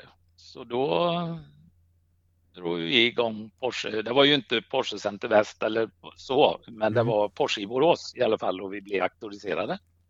Så det var det roliga år. Det var, då var det mycket kurser och stod jag och mekade Porsche på dagarna och på nätterna byggde jag rallycrossbilar. Mm. Och fick åka på lite kurser ner till Tyskland. Det var väldigt kul. Ja, kun kunskap är inte tungt att bära, sa min mormor en gång för länge sedan. Nej, jag har alltid tyckt det är roligt med kurser och grejer och, och uppfinna allt själv. Det går ju inte för det, det, det är så en liten bråkdel man hinner med. Men man får läsa in mycket och titta hur andra gör och, och lite sånt. Men eh, sen vill jag prova mina egna vingar. Ja, då startade jag Ace. Mm. Och eh, drog igång det i små lokaler. Det var bara ett par garage först. Eller ja, jag fick väl in två bilar och så var det ett litet utrymme för en liten kafeteria och, och så var det ett litet motorrum, aggregatrum jag hade där. Mm. Men jag fick väldigt, väldigt mycket. Jag var själv och fick jättemycket att göra ganska omgående. Så jag köpte en, en mindre fastighet i Borås, en liten och var i den. Då var vi tre stycken. Var jag, en, en god vän som heter Mikael och så min fru Ulrika. Körde där och eh, gick som tåget och så byggde vi om och till fastigheten och, och ja, det rullade på och det var, det var vad ska man säga, på den tiden när man om man köpte en ny TT så kunde man få den framhjulsdriven eller fyrhjulsdriven kan man säga. Ja. 1999. Mm. Ja, det kommer jag ihåg. När vi höll på då och det gjorde ju att många ville, de gick lite tyst och hade lite dåliga bromsar och, och, och vi fick mycket beställningar på att bygga avgassystem och vi satte på andra turbos och större intercooler och, och ibland var det mindre trim och ibland var det lite större trim. Mm. Och fanns väldigt mycket att göra. Och vi var på lite sådana här tuner-träffar fanns det på den tiden eh, när vi gjorde trimningsfirmorna jämförde sina byggen. Ja. Och det var vi med på och det gick väl gick bra. Och då fick vi ännu mer att göra. Såklart. Det var trevliga år, väldigt intensivt var det. För att det gäller ju att hänga med i svängen och, och, och vi gjorde väl det bra men så kanske vi blev lite för stora. Det blev, jag gillar ju att gå i verkstaden och, och svetsa och svarva och bygga men jag hamnade bakom skrivbordet och svarade i telefon hela tiden. Och det var kanske inte riktigt min tanke med firman men Nej. i och med att jag anställde folk och, och det rullar på så mycket men ja, man var väl ingen strateg riktigt utan man, man gasar på bara. Ja. Liksom. Ja, det är lätt hänt. Att ja. det, man rycks med liksom när det rullar på sådär. Ja, men så kom det barn och vi köpte mammas och pappas hus och renoverade det och hade byggt firma och ja, det bara hände grejer på en, allting. Och, ja, det, det, det, var många, det var flera, det var roliga år men kanske blev det lite för mycket för mig då helt enkelt. Mm. Så att, eh, att jag kände jag fick lugna ner mig lite. Men i tiotal år och där, då gick det absolut på högvarv. Mm.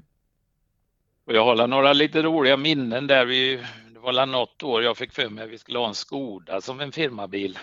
Så att jag tror det var 02 eller något. Så att eh, jag pratade med Tovex i Borås och frågade om vi fick köpa en Skoda kombi. Och de var fyrhjulsdrivna. Ja. Och då gjorde vi i ordning firman en, en firmabil, en Skoda kombi och så anmälde vi den till Tunetest med tidningen Bilsport. Jag tror vi var 17-18 firmor med olika bilar. Det var Porschar och det var några Supra och det var massa olika typer av bilar, S4 och RS4. Men eh, när dagen var över så vann vi hela Tunetesten ja, det, det här tror jag att jag kommer ihåg faktiskt. Ja, det var... Ja, det, var ju, det, stod, det var ju ett stort reportage om det där i Bilsport, kommer jag ihåg. Var, var det inte ja, det på Emmaboda? Jättereportage var det. Ja. Det ja, vi fick en dubbeluppslag och de andra trimningsfirmorna hade, hade en sida tror jag. Och jag gjorde en tavla av det för jag tyckte det var... Jag blev så glad då. Jo, men det, och det, han, det är stört fränt. En Skoda liksom. Ja, det, och då var ju Skodan nu idag är ju Skoda accepterat och de har ju vunnit eh, rally-VM och ja. Pontus ja, Tideman och allt. Ja. Men på den tiden är Skoda och så en kombi. Ja, det det kanske och så hade de var ju en så duktig chaufför där, Gullabo Jansson. Och då skrev han eh, en kommentar att att eh, ja, när jag kör bilen så ja, prestandan är jämförande med en Porsche GT3. och, och det, det, var ju, det var ju bra betyg då. Och det var ju en bruksbil och när man lyfte på huven så såg man inga modifieringar utan den var ju väldigt, väldigt modifierad. Det var en sliper.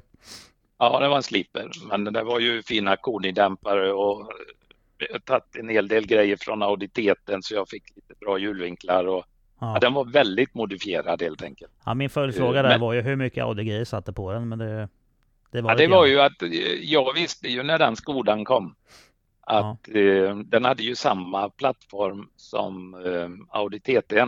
Mm. Och, och, vi hade ju jobbat väldigt mycket med Audi TT och A3 och alla de där då. Så när Skodan kom, det var ju samma som Seat Leonen, var ju också samma bottenplatta. Ja. Så hade vi ju massa kambersdag och andra hjulspindlar i fram så man får länkarmarna i rätt nivå när man sänker bilarna och alltså det var, den var ju superoptimerad. Ja, du visste precis hur du skulle bygga den helt enkelt. Ja, jag, i alla fall hade jag idéer hur jag skulle bygga den ja. och, och, det, och, och, den var stabil och fin för jag tror de hade till och med lite längre hjulbas än än, än uh, TT'n. Och, ja, det måste den ju ha. Rätt så lätt. Då var ju bilarna ganska lätta med Idag har ju en Skoda blivit en rätt stor bil och tung bil, men de var inte så... Nej, men nu är det lite mer ljudisolering och sånt i den, men det var på den tiden. För ja, då, då var, det ju... lite plåtig. Ja, det var plåtlådor liksom på den tiden ju. Ja, men det var ju, det minns jag efter, efter det reportaget i tidningen så ja, var vi inte nerringda innan, då, då var det, ja, det vi hade så mycket att göra så det var helt, det var jättetrevligt. Det tog fart, det är ett angenämt problem. Ja, ja, nej men sen just sådana där grejer med lite event och hitta på lite grejer och vara med. Det tycker jag. Någon gång hyrde vi, hyrde vi Emmaboda och då hade vi då erbjuder vi våra kunder som hade trimmat sina bilar hos oss och var med på Emmaboda. Inte på strippen då utan Nej, på stage. Ja. Mm.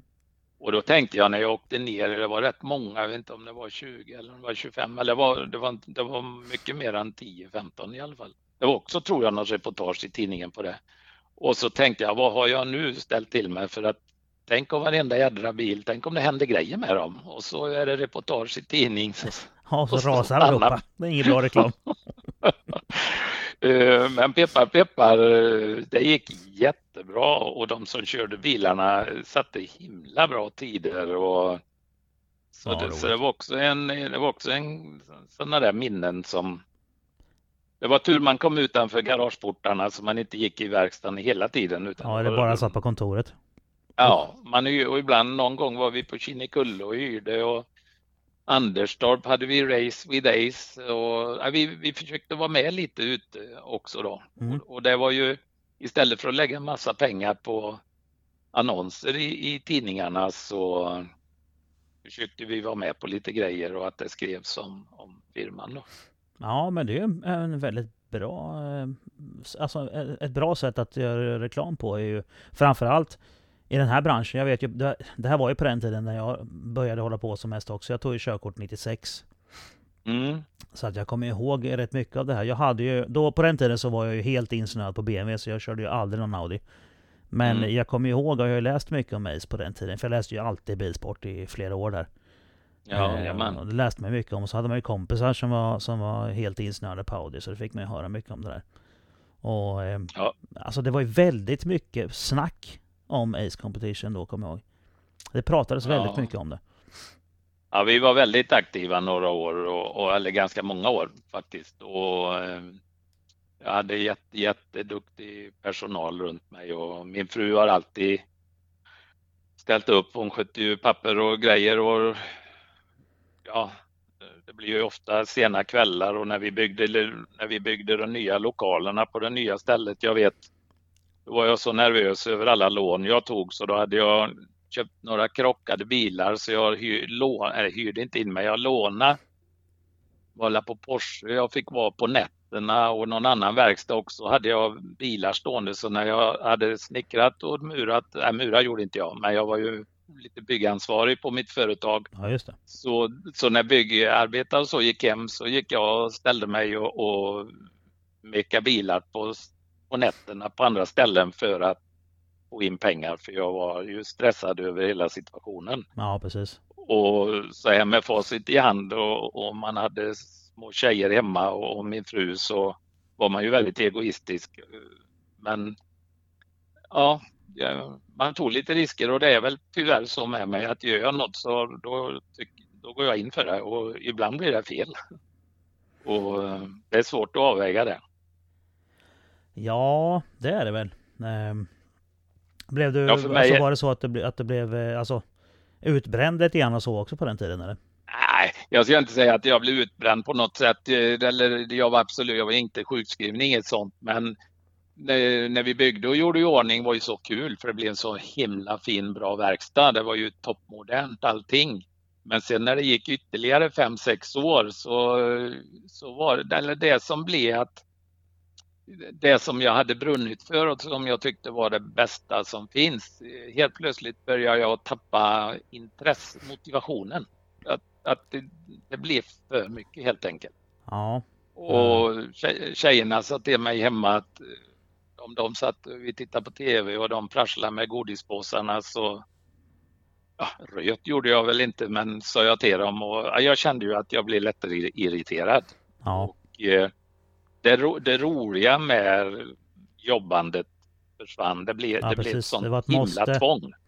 Ja, jag ja, förstår vad du menar. Och så, och så saknar jag kanske själv mekandet lite grann då. Och, när man bygger fastigheten och, och, man fixar och tar på sig lite mera lån. Och, men som tur var så ju, det gick rent ekonomiskt så rullade det ju på bra. Men jag blev lite, ja. Ja men tjusningen och, försvinner ju lite då när det blir, ja. när det blir på den nivån så. När man blir, ja. ja sitta på kontoret och inte få vara ute och, och byta växellådor eller bygga specialbyggen. Ja, och utvecklingen på bilarna gick så fort eh, så att då fick man ju ligga på kvällar och nätter och läsa på hur saker och ting fungerar och vad kommer nu med den nya elektroniken. Och där hade vi väl väldigt, väldigt, väldigt mycket jobb, hjälp ifrån Hånester i Tyskland. Mm. Nu har de trappat ner också för det, åren går ju. Alfons Hånester som ägde det, han är väl 72, hans son eller drygt 50 och håller på. Men då, hade ju, då var ju det vårat bollplank och det var ju superbra. Mm. Men när till och med de börjar säga just nu, nu är det många bilmodeller och nu, nu blir det mer och mer avancerat här. Och tekniken springer ifrån oss. Tekniken och vi sålde ju rätt mycket stötdämpare, speciella HNester inställningar, så här kuppkit vi kallar det och, och så sa Alfons det, men du ska veta om ett par år nu så, så kommer de nya bilarna med höjd och sänkbara och känner av underlaget om det är ojämnt eller om det är slätt. Och de, alltså de nya bilarna blir ju så extremt bra. Mm. Och bromsen, köper du en ny bil idag, den har ju enormt fin väghållning, vilken bil som helst och bromsarna är ju superbra. Mm. Men det var ju en större marknad för om vi säger så. Ja, alltså ja, biltillverkarna har ju steppat upp eh, en del sedan dess. Ja, och sen, eh, sen finns det ju alltid de som vill ha sådana här riktigt extrembyggen så att det går nog att hålla på med den nu också. Men den här breddmarknaden, den har ju blivit betydligt mindre då. Nej, idag, idag jag vet inte, det, det, ska man hålla på med bredd då ska man ju mer eller mindre bara motoroptimera alltså eh, leasingbilar eller alltså tjänstebilar. Mm. Någon köper en, en eh, A6 diesel och då ska du sälja liksom chiptrim till den. Det, det, om du ska göra bredd så är det det som gäller.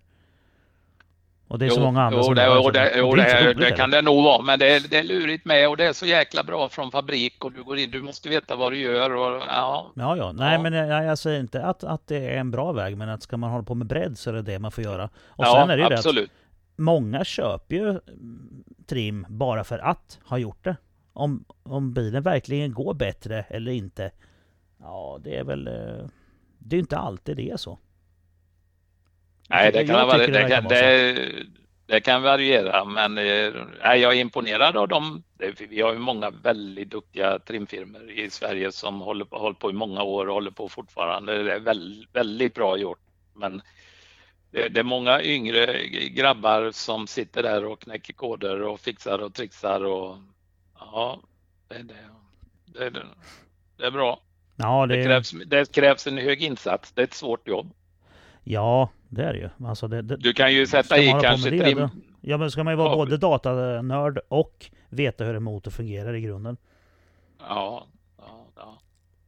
så är det. Men eh, nej, därför idag så känns det ju med Ace där att de åren var otroligt lärorika och jag har ju ingen utbildning vad det gäller driva företag och sådär utan det, det gick ju ja, jag höll på att säga på Guds försyn, men det gjorde det inte. Men vi hade ju koll på papperna och hade koll på ekonomin, men, men man var ingen strateg direkt.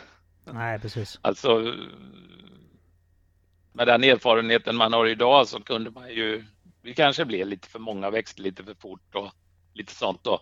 Men det var, det är inga år jag äh, ångrar på något sätt, utan det var, det var riktigt, riktigt bra. Och man lär ju känna så mycket folk mm. och gamla kunder och, och i och med att vi jobbar både med Audi, ja framförallt med Hånester och med olika företag utomlands. Jag lärde känna, jag har riktigt goda vänner i Norge sen den tiden också. Man lärde känna både kunder och samarbetspartner. Och ja, det måste ju ha många sånt, vänner sedan dess, tänker jag. Ja, och sånt är värdes, jag är ju drygt 60 idag och man värdesätter det ju jättemycket. Mm. Alltså,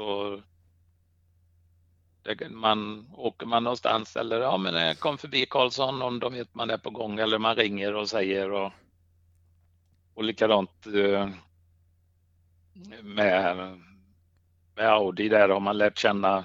De har varit uppe hos oss. Vi har varit uppe hos med lite tyskar uppe hos Olle i Värmland och vi firat nyår och åkt och, och snöskoter och man har sladdat på isen och Sen har vi varit i Österrike och kört bilar ihop med dem och Ulrika är kartläsare. Och, alltså man har fått göra så mycket himla roliga grejer. Mm. Tack vare att man ja, har, har, vågat ta lite risker och, och tyckt att saker och ting är spännande helt enkelt i livet. Ja, du har ju gjort ett namn i Audi-kretsar, så enkelt är det ju. Det går inte att komma ja, ifrån. Ja, det är väl för man har hållit på så länge. Ja. Nej, men det är, det, det är väl att, att man dels har man hållit sig till märket, men jag är ju när det gäller Audi och så där så men jag, är ju, jag gillar ju alla bilar egentligen. Alltså, jag gillar motorcyklar, jag gillar flyg, allt som ser fränt ut och, och låter fränt och, och så. så. Men Audi har ju, det har ju varit lite bra för mig om man säger så då när det mm. gäller image eller ja att, att man har hållit på med samma sak plus att de här gamla bilarna har jag ju jobbat väldigt, väldigt, väldigt, väldigt mycket med. Mm. I och med att vi tävlade i många år och köpte tomma råkarosser från fabriksbilar. Och jag såg ju varenda litet fäste och modifiering och, och det har jag ju nytta av idag då för nu, nu om det är någon som vill ha, jag bygger en kundbil nu i verkstaden och, och, då har jag ju rätt så bra koll på om nu en kund vill ha ett original, en del kanske bara vill korta dem, att de ska vara lite fräna, men mm. om, om du ska göra alla modifieringar de gjorde så är, det, så är det ett väldigt omfattande jobb att bygga en replika. Mm. Ja, det förstår jag. Och då har du del... mer eller mindre alltihopa i huvudet då? Nej, det har jag inte, men jag, jag har ju en otrolig mängd foton. Aha. Både från när jag var på, som jag sa innan, på den här gård, bakgården vid Audi Sport tävlingsavdelningen som jag gick och fotade. Jag har lite roliga foton jag ska lägga ut sen på nätet när jag lär mig hur man gör. Eh, det är ju Ulrika som får göra det. Det är ju pinsamt att säga, men så är det. Ja. Men jag, i och med att firman är 25 år i år och Quattro 40 år och allt vad det var så tänkte jag att jag ska lägga ut lite historiska bilder. För det är till och med bilder jag skickat till Audi själva för att de hade inte dem. Det är lite kul. Ja, det är roligt. Och eh, då gick man där och tittade på bilarna och, och sen har jag också foton på originalbilar från alla håll och kanter och de fotona sitter jag och letar upp nu för när jag ser fotona så kommer jag ju, det jag inte kommer ihåg hur det ser ut, ja, det, det hittar jag på mina foton om vi mm. säger så då. Ja, just det. Så att, eh, och, och, då, för jobba tycker jag, jag älskar att jobba. Jag tycker jag, bara man inte stressar för hårt, för stress tycker jag absolut inte om sen åren med Ace då, för det var, det var konstant stress i, i 10, ja, 15 år. Mm. Och, och, det, det passar ja, det jag mig tråkigt. för. Det blir tråkigt ja. och du mår inte, du går upp i vikt och du tar ett glas vin på kvällen och det är inga bra grejer liksom. Utan mm. ett glas vin på kvällen kanske funkar men ja, stressen, stress, jag ska, stress gör att kroppen Nej man mår inte bra. Nej, nej, det är jättedåligt faktiskt. Det finns, det finns, nej det vill vi inte ha. Jag tänker, alltså om du får välja vilken motor du vill. Vilken, vilken eh, jobbar du helst med? Vilken är din favoritmotor av alla som finns att välja på liksom? Av de femcylindriga? Nej, av alla motorer. Alla som du har varit på eller inte varit på. Alltså, vilken motor känner du att uh, den här, den här är, är liksom det bästa som finns? Så, alltså, ja, alltså, som du vill hålla på med. Inte den effektivaste utan det som du tycker är, är liksom... Ja. Som, som, det som väcker dig till liv liksom. Ja, alltså det, man, man kan säga att det är ju... Om man, om man ska vara lite tråkig då den nya Audi 5 har jag inte jobbat mycket med, men det, den har ju fått fina priser. Den är ju helt galet bra. Den här som sitter i TTRS och RS3 och lite sånt. Den har kommit mm. med aluminiumblock nu. Mm. Det är en motor jag är väldigt nyfiken på, men jag har alldeles för mycket prylar till de gamla motorerna. Men den, den vanliga femman fyrventils Audi, eh, den är ju otroligt tacksam att jobba med och, och väldigt, väldigt bra motor. Mm. Men den absolut fränaste motorn, det är eh, Trans Am-motorn, 10 ventilers eh, Audi-motorn på 2, 2133 kubik i, eh, som de körde i USA med i Audi 200. Mm. Det, det, den hade jag ju i min urquattro och åkte backtävlingar ett par år med. Och ja, den varvar och, och ljudet i den är något helt enormt alltså. Mm. Den, den låter så fränt. Ettrig motor och att det då är en tvåventilsmotor och det är inte crossflow-motor heller utan insuget avgav grenröret är på samma sida så det går ju in och vänder och går ut på samma sida så att det är ju, motorn är ju förhållandevis väldigt enkel, en kamaxel. Mm. Men det är sånt ryt i den så att det, det, är min favorit. Jag tror det är den bästa femcylindriga Audi, Audi jag byggt faktiskt. Ja. Trans M-motor. GTO-motorn är ju en, också en bäst som de körde med i USA. Jag hade flera sådana liggande på golvet med. Körde lite Såklart med en. Ja, jag körde lite med en i någon DTM-prototyp som jag och några goda vänner hjälpte mig med och fick ihop. Körde lite på vägen utanför firman. Men den var så komplicerad, GTO-motorn, och Audi stressade fram den och de, de, hade den bara något år och jobbade aldrig vidare med den.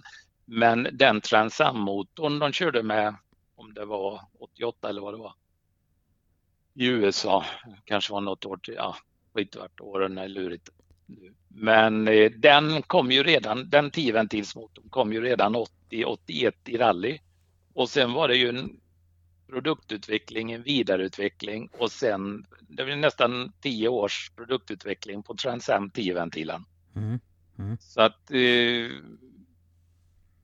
det, det, en sån hade jag hemskt gärna haft i ett motorstöd eller någonstans. Ja, gå och klappa lite på och mysa lite med någon gång ibland. ja, jag har, lite, jag har ja. lite prylar ifrån dem, men som jag sa innan, man, man kan, jag har inte råd att samla på allt i alla fall, utan allting har sin tid. Ja. Och då är det bara lite kul att man har haft och kört de bilarna och som har gett en erfarenhet och fantastiska minnen och att jag ändå har lite prylar kvar ja. i dem med dem. Men det blir ett långt svar på din fråga och jag har nog nämnt snart alla motorer. Ja, fast det var ungefär ett sånt svar jag var ute efter. Där ja, men det var bra. Så man eh, får höra liksom vad, vad, Anders hjärta klappar lite extra för. Det var... Eh, ja. Ja, den här, jag har ju sett, eh, ja, många andra som också har gjort såklart, filmen eh, med bland annat Hans Stucke med och de pratar om när de var och körde IMSA. De blev inbjudna mm. och amerikanerna skrattade åt dem när de kom med sin lilla 2,2 eller 2,1 liters motor. Ja. Eh, är, det, är det den motorn vi pratar om eller är det den som, ja. som kom efteråt sen? Nej, det är den. Det är den, Första. ja. Audi 200 satt den i. Ja. Mm. När de kom dit och bara förstörde allting för de jävla amerikanerna.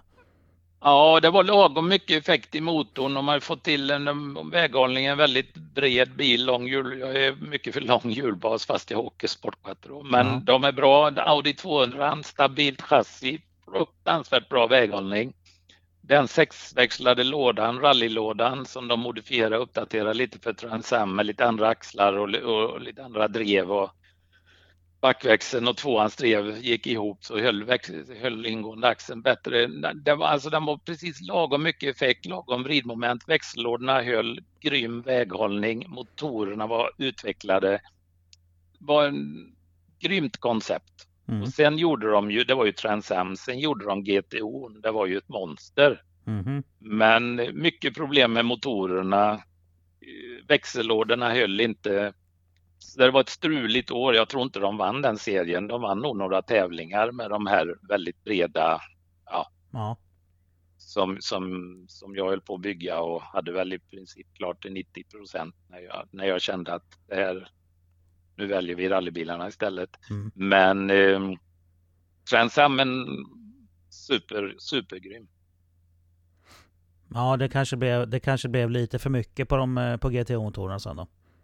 Ja, jag tror produktutvecklingen, det gick för fort. Ja. Eh, det var problem tror jag med ventillyftarna, var för tunna och lätta, de sprack och det var problem med oljereturer och det var, det var mycket strul eh, var det. Och mm. som sagt var jäkla klipp i motorerna och då blev det problem med växellådorna. Ja. Och så enormt breda däck som hade sån traction så att ja, det var ju inga hjulspinn. Allt moment gick ju bara... Ja, rakt in i axeln bara. Ja. Ja, då, då går det åt stabila prylar. Så enkelt är det ju. Men de åkte ju tokfort med dem och så de flyger fram på vissa lättar på vissa fräna sekvenser i filmerna där så det var... Ja. De, de, de där gett... filmerna är det ju, det är ju rena under... För en sån, sån här motornörd som, ja, som vi, eller som alla som förmodligen lyssnar på det här är, så, så den filmen, den ska man ju se alltså. Ja, GTO ja den, är, den är frän. Och sen ja. finns det ju några eh, sekvenser ifrån med rallyfilmerna också som, jag vet inte om det är Portugal, kör, Stig kör sportpatron och kommer kanande så att de sträcker armarna i luften och är helt chockade. Och när Mikkola kör i Finland på bakhjulen med S1, ja, det är också fränt. Det är skithäftigt. Ja, så det, det, Audi har fått ut budskapet och Pikes Peak är också en härlig film med Walter Röhl. Ja. 1987 var det väl då. Som han då satte backrekord 10.47. Mm. Åkte han på 10 minuter 47 sekunder. Då var det ju det gjorde ju också Audi en stor grej bra med marknadsföring där. Ja, det har han varit och då var det ju, på. Då var det ju grus i backen så det var ju lite fränare än vad det är nu. Det sladdar lite mer. Ja. Ja, det var ju skitfränt. Ja, jag har sett bland annat filmen när Arivatanen kör väl, han kör väl en Peugeot då, han släpper handen och får ja. hålla för för solen och fortsätter lika fort ändå med en hand bara.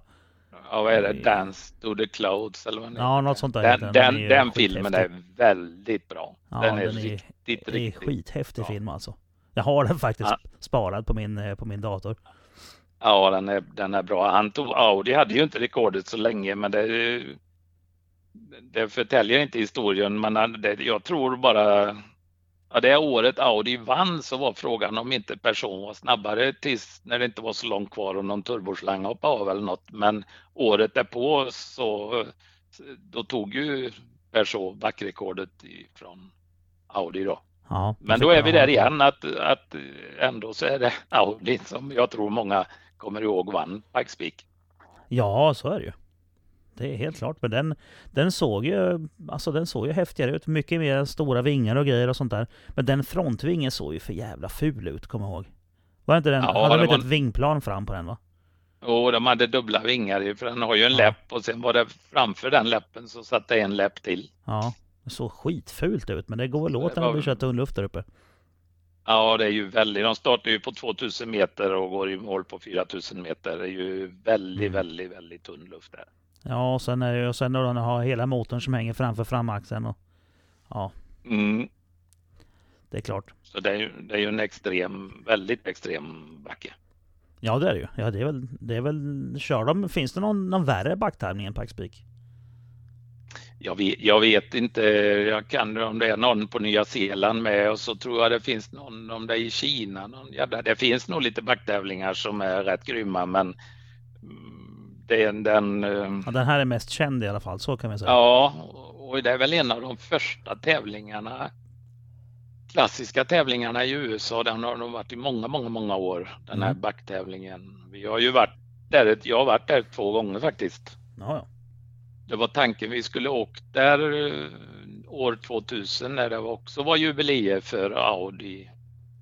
Eh, Då skulle vi åkt men då hade jag på gång sponsorer från Audi med en Audi TT.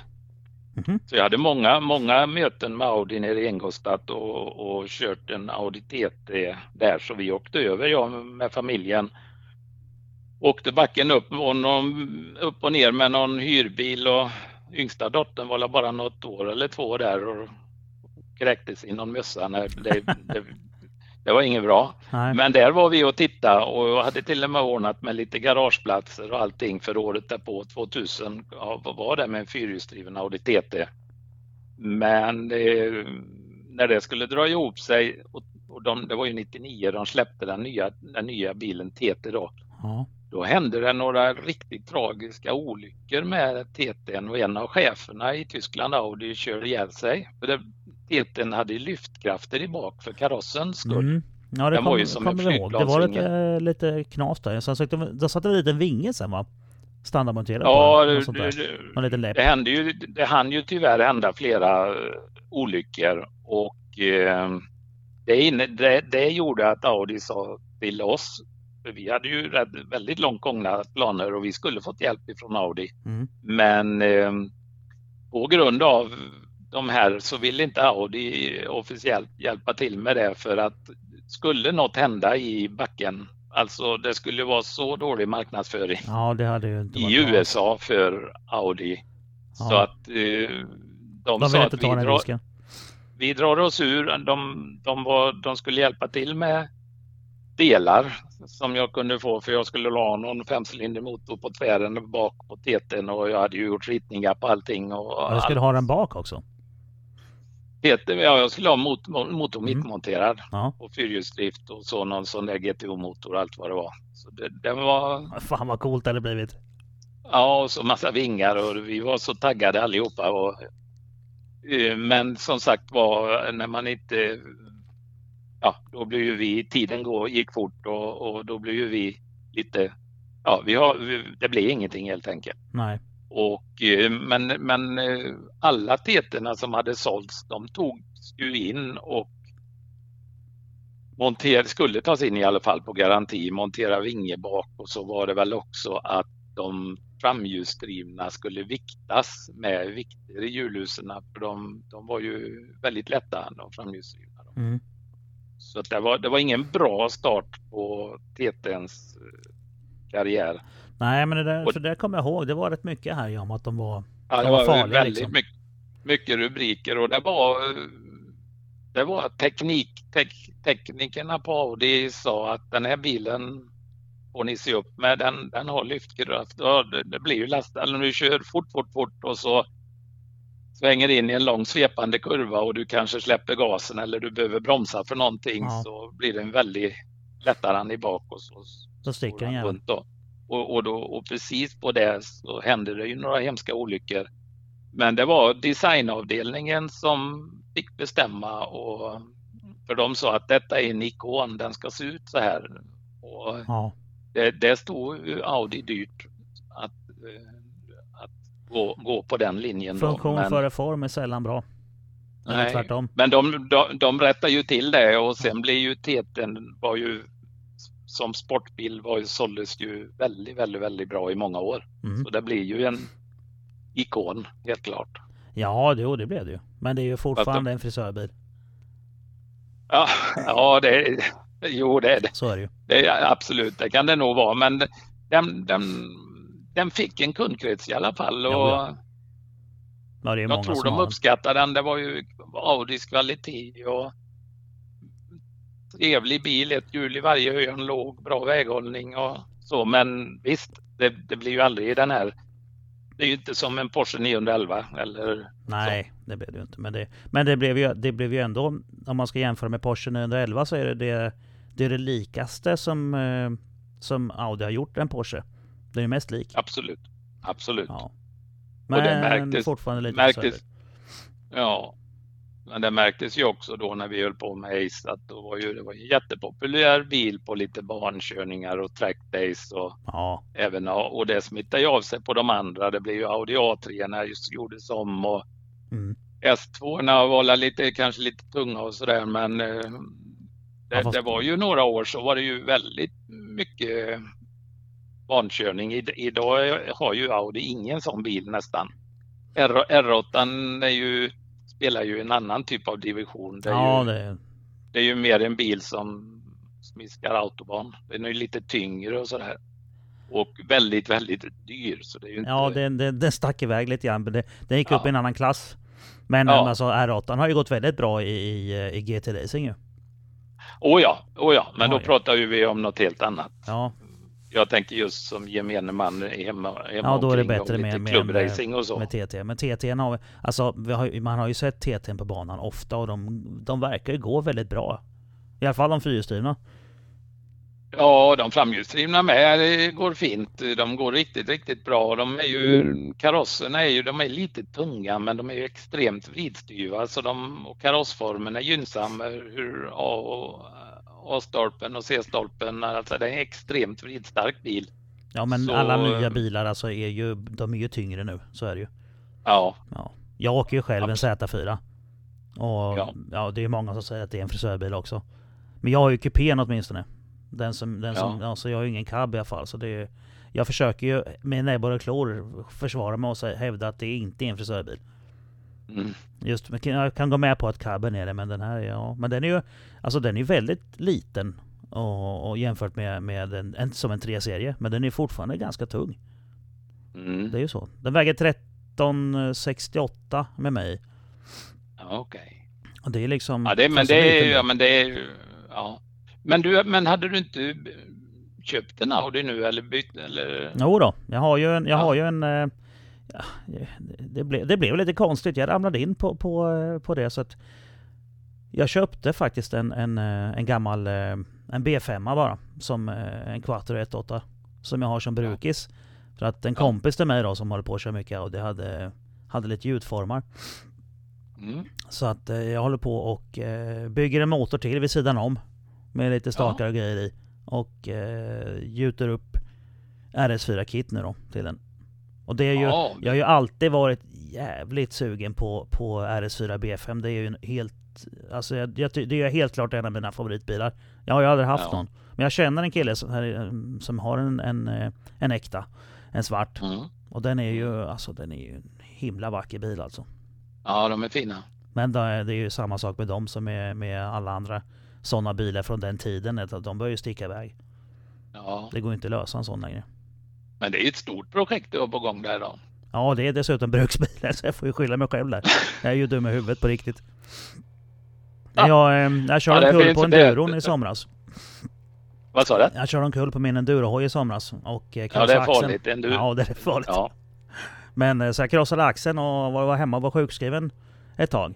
Eh, Ja. Fyra, fem månader ungefär. Så att eh, då, Oj. ja, och då började jag, då, då jag började ha någonting att pilla med ju. Så att eh, då skaffade jag mig en, eh, en eh, extra motor och köpte hem lite vevstakar och grejer och började bygga en motor sidan om. Jo, för det är ju motorer och, motorer och så är rätt billiga till de där. Finns ju Ja, en hel visst. del. Ja, ja. Och den, den motorn satt ju i A6an med och Ja, Passat och lite överallt liksom. Ja. Det är en väldigt är vanlig motor. Den, eh, men jag märkte att den är ju... Jag tänkte att den är 1.8 turbo tänkte jag. Den, eh, den måste vara ganska snål och fin att åka med. Men den drar lite sås faktiskt. Mm. Den, är- den är inte skitsnål den där. Men den är ju... Jag, jag trivdes väldigt bra med egentligen första början köpte bara den här. En gammal... Det är någon, någon 20-årings vinterbil som jag köpte liksom. Så det var lite sportstolar och coilovers, något billigt skit, lite sänkt och sådär. Och alldeles för lite ljuddämpare på. Men jag tyckte om den när jag började köra med den. Den är en himla trevlig Jaha. bil, den gamla B5 faktiskt. Ja. Jo, men de är, och jag, jag, jag vet inte den motorn, men den måste ha gjorts i hur många exemplar som helst. Den jädra 1,8. Ja, visst. Alltså. Det finns ju hur många som helst, helt klart. Så att, eh, nej det... det nej, nu, nu blev det så. Så blev, köpte jag ett, ett, eh, ett extra sprut och grejer som jag satte dit. Så att eh, nu... Ja. Vad var det för grejer då? Var det något eftermarknads? Ja, Max SU. Ja. Mm. Jag har ju, eh, jag har ju sponsor från Max SU på racebilen. Så vi har en, ett ganska nära samarbete jag och Nathanael som, som gör dem. Så Ja. då är det klart det blev ett Ja, sånt. de är duktiga. De är ju proffs. Ja. Så att, eh, ja, det, jag kör ju en av... Min, min Z4 har jag ju den eh, BMWs DCT-växellåda i. Så att jag är en av de bilarna som vi har testkört DCT-protokollet i. Jaha. Så det kommer släppas här nu eh, ganska nyligen fick jag veta. Ja. Att eh, det kommer snart eh, ut till allmänt. då. Men jag har kört med det nu i snart två år tror jag det. Jag har varit med Ja, och tagit fram kopplingsschemat också. Ja. Ja, det funkar jättebra. Det gör det. Från början var det lite knepigt men eh, han är duktig den där jäveln så han har knäckt det. Ja, ja, det jag säger de. Det finns en del som är eh, omänskliga och kör på bara eh, nätter igenom. Ja, det, jag, jag, körde ju förut den här... Från början hade jag en, en, eh, en E30 som jag stoppade i en Skyline-motor i. Som jag sen SFR-reggade. Mm. Eh, och jag, jag har alltid gillat engine swaps. Jag tycker det är skitkul. Så att när jag Ja. köpte Z4 så började jag köra först den då med RB26 från Skyline GTR. Mm. Och sen åkte det i en Porsche Cayenne V8 dubbelturbo. Och efter det sen nu så kastade jag ut den jäveln och eh, stoppade i en, en BMW 6 nu. Så nu, nu, nu blev det en BMW-motor i min BMW-kaross helt plötsligt. Det känns jättemärkligt. Men just den där V8 den tog nästan knäcken på mig faktiskt. Det var, jag känner igen det där du pratade lite grann om att det blev mera det blev mera måste och det blev, den, den, den fick inte plats i motorrummet, den var för bred och sådär så att det, det, var, det var, paketet fungerade inte helt enkelt. Slangar som hoppade Nej. av och det fick inte plats och det var, jag blev trött på det. Så att eh, det var nästan Men jag sexan eller en fin motor? Ja den eller är en- suverän. Jag köpte den nya sexan den som sitter i den nyare Z4 och i BMW 335 bland annat. ju. Ja, okej. Den som är direktinsprutad egentligen. Ja. Men jag har byggt ja. om den till portinsprutad. Det är en, det är en himla trevlig motor faktiskt. Så vi får se. Vi får se hur det går. Den ska väl upp i bänken snart igen eh, och, och bara bromsa färdigt den sista effekten på den bara. Ja, och det är BMW, vet du, de, de, de byggs ju nästan på samma ställe. Det är bajrarna som skruvar ihop dem. Ja, de är duktiga på, på bilar där nere faktiskt. De är det. Ja, Ja. ja så är det. Hörru du, eh, vi har ju varit inne och sniffat lite grann på det här med eh, Quattros 40-årsjubileum och Ace 25-årsjubileum. Mm, Och där har vi ju lite grann att diskutera också ju. mm, kul. Mm. Ja, du sa ju det att eh, det är, det är lite grejer på gång här nu framöver. För fyra. Ja, det, ja, detta året. Eh, dels har jag kommit igång lite, som du säger, mecka lite och jag har gjort i ordning en bra verkstad nu. Och någon kund ville ha en bil av mig i ett jätteprojekt och så hjälper jag lite entusiaster runt omkring i bygden här och eh, då kände vi det att eh, firman finns ju kvar och, och, vi kämpar på lite grann eh, men mycket mindre skala men jösses, vi har ju 25-årsjubileum i år och Quattro var ju vad sa 40 då? Mm. Och sen var det någon som skrev, eller så hade jag också Audi RS2 25-årsjubileum. Ja, så det, då kom idén som jag gillar, jag tycker är kul med event och jag har haft några sådana Race with Ace och sen för två år sedan hade vi en Audi-träff här, det var en Nordic Audi-träff men det var inte på någon bana utan det var hemma där jag har mitt företag. Mm. Och det var väldigt trevligt och Nordica väldigt duktiga på att arrangera eh, träffar. Och, och det var, de kom dagen innan och vi grillade och dona och sen, jag tror det var en 70-80 Audi-bilar på träffen som stod eh, på ett område jag har runt mitt företag. I en slänt, vackert, varmt var det. Det var den sommaren det var så varmt. Mm. Och eh, det var tävlingar, det var tipspromenader, bilutställning och ja, väldigt trevligt. Och så hörde de väl av sig förra året och Karlsson ska vi ha något nu i år igen men då var det, det var, dels fyllde jag 60 och det var bröllop och grejer. Men i år så tänkte vi att nu ska vi ha en träff igen då. Mm. Och då gör vi den lite större och så hyr jag Anderstorps motoranläggning den 8 augusti och eh, tänkte väl att ha ungefär samma upplägg. Jag hoppas Nordic Audi är med på ett hörn mm. och eh, även antingen någon återförsäljare eller om Audi i Sverige vill vara med på ett hörn och visa upp de nya E-tron-bilarna. Det är ju det som gäller nu. Ja. Men det 40, 40 år sedan så kom Quattron och det, de satte ju absolut från att varit lite gubbstämpel med Audi 100, Audi 60, Audi 90 och allt vad det var på 70-talet. Så när Quattron kom så, ja. Ja, det den, var ju en den smäll. historien kan, kan ju vi. Ja, och nu, kom, nu kommer E-tron och det kan ju vara lite fränt att ha det absolut senaste som finns jämte de här klassikerna också. Ja, Kanske folk kan provköra en E-tron på den klassiska Formel 1-banan då. Mm. Som rustas upp ordentligt nu för det kommer ju vara DTM eh, där nere. Tyska Deutsche Tourenwagen Meisterschaft kommer att gå i en deltävling i Sverige. Så att jag var nere och hälsade på mina kompisar där nere som jobbar på banan för att jag lärde ju känna dem när jag jobbade som fordonslärare där då. Ja, just det, och det är klart. Eh, de lägger ner jätte det är mycket jobb nu för den här tävlingen i juni. Mm. Ja, det blir kul. Så jag blir ja, riktigt fränt. DTM är ju, ja, det är ju jättestort i Tyskland, men det är ju, det är ju storslaget när Mercedes och, eller BMW och Audi kommer med sina supersportbilar där då. Mm. Så att eh, jag anläggningen kommer ju vara tipptopp och eh, då är ju tanken att vi ska ha lite bilutställning, kanske träffas på fredagen där och, och ja, jag kommer ju vara där nere flera dagar innan. Mm. Och, eh, men, och lite grillning, trevligt och så blir det lite bilutställning och sen tänkte jag ha ett rätt så stort swap meet. Och ja, skulle, roligt. Det, ja, det, det finns ju så mycket fräna byggen i Sverige som och jag själv är en av dem som, som har halvfärdiga bilar. Mm. Men då tänkte jag dra ner mitt renoveringsobjekt med lite fräna prylar från 80-talet. Min HPK, den är tyvärr inte klar då. Mm. Men då kan man ha ett litet swap meet, man kan visa upp sin projektbil och kanske att man har kört på sig någon turbo som inte har använts eh, för att projektet tar längre tid än vad man tror och så har man köpt en ny turbo för det kommer en ny modell. Ja, det där har jag och då kan man ju sälja, då kan man ju sälja den gamla turbon Jaha, fast precis. den är ny. Och det kan ju gälla bromsar eller vad som helst. Så att jag ser framför mig att det är ett stort härligt swap meet och det säljs bildelar och sen kommer banan.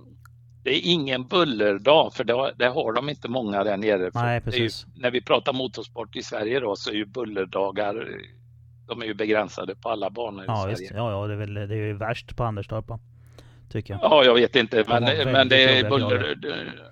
Det, DTM skär ju, jag Ja. vet inte hur många bullerdalar de själv bara, men eh, det får ju bullra, men eh, det får ju vara inom rim och reson så man Ja. måste ju ha ljuddämpare. Det blir Men inga, de det blir inga femmor på raka rör i alla fall. Inte på raka rör, men eh, jag vet ju att de har event med Porschar och de går ju inte särskilt tyst och de behöver Nej. ju inte bullerdagar. Original Porsche klarar ju sällan 95 decibel. Nej, men de har något. eh, men, det, men de är ju så noga med det så är det någon bil som dånar för mycket så tas ju det av banan Ja. om man säger så. Jo, så är det Så att, eh, det, för det måste man respektera. För det, det, det Jo, är det, blir, det blir väldigt eh, jobbigt för arrangörerna, för, alltså för banägare och sånt efteråt också. Om det, Ja, om det blir Ja. för mycket buller Jo. så det, det går inte helt enkelt. Det är tvärstopp. Och det kommer vi nog aldrig ifrån heller. Det kommer nog Nej. fortsätta så och bli ännu värre i framtiden. Man får bygga på bra lite ljuddämpare på bilen. Ja, Och eh, sen eh, barnkörning kommer det vara. Så att man får testa sin bil och det kan ju vara allt. Jag har en god vän som har en riktigt, riktigt, riktigt fin Audi 80. Jag- tror det är en 87. Jag tror den gått 45 000 mil. Den är i nyskick. Han Mhm. använder den som bruksbil. ja, Och jag ser han framför mig när han sträcker ut, är en eh, riktig bilentusiast. Och när han sträcker ut på långa rakan på Anderstorp där. Jag vill se en blandning av bilar. In, inte bara värstingbilar utan det ska vara en Audi-träff för alla Audi-ägare om man säger så. mm. Och eh, barnkörning och så kommer vi att ha eh, time attack eh, snedstreck superstage. Vi kommer att bygga upp en bana så de som vill köra på tid också kan köra på tid då. ja, För att köra hela långa banan på tid, dels tar det väldigt lång tid men eh, det, det är också farligt för de snabbaste bilarna där kommer ju upp säkert i 300 kilometer och sen är det en vinkel höger. ja. Och hela den apparaten som behövs då, blir, då blir det alldeles för stort. Eh, Men att det blir körning på banan och bilutställning och tävlingar och lite jippo för hela familjen. Och sen jobbar jag på, jag ska inte, jag kommer att släppa lite grejer under våren här. Men jag jobbar på att få hit lite unika bilar då. Som Mm. förhoppningsvis kan också köras på banan.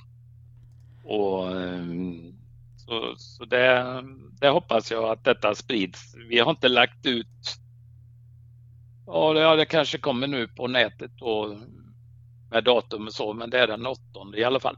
8 augusti sikte på Ja. en Ace-träff på, eh, på eh, Anderstorp då. Ja, Mm. Ace och så Nordic Audi.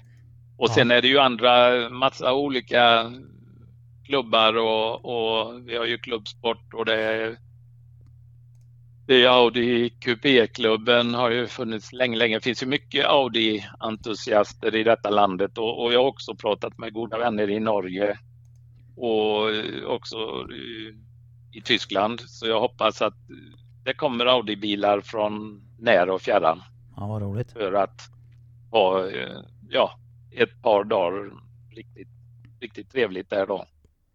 Ja, det, det, det kände vi att det var värt att fira Ace och eh, Quattro, Audi Quattro 40 år. ja vi, vi entusiaster kommer ju säkert inte ha någonting att klaga på där. Det, det, det, så är det ju. Det blir kul. Nej. Ja, och, och jag är väldigt, jag tycker det är så kul med blandning av bilar också. Och jag är ju all, med all respekt, men jag menar skulle det, när det står 30-40 Porsche på rad eller Ferraris eller om det skulle stå 30 Audi S1 på rad så Ja. när du har sett några stycken så tröttnar du. Mm. Men få ner lite fräna byggen och vi har några snabba banracingbilar i Sverige och plus att fint renoverade och som du säger nu, det kommer fina RS4, det kan komma R8. Alltså idag är ju en fin original S2 idag är ju unik, Oh ja. unikt. Oh, ja. De flesta är ju har ju min firma eller någon annan firma sågat i tur och, och många har byggt om dem.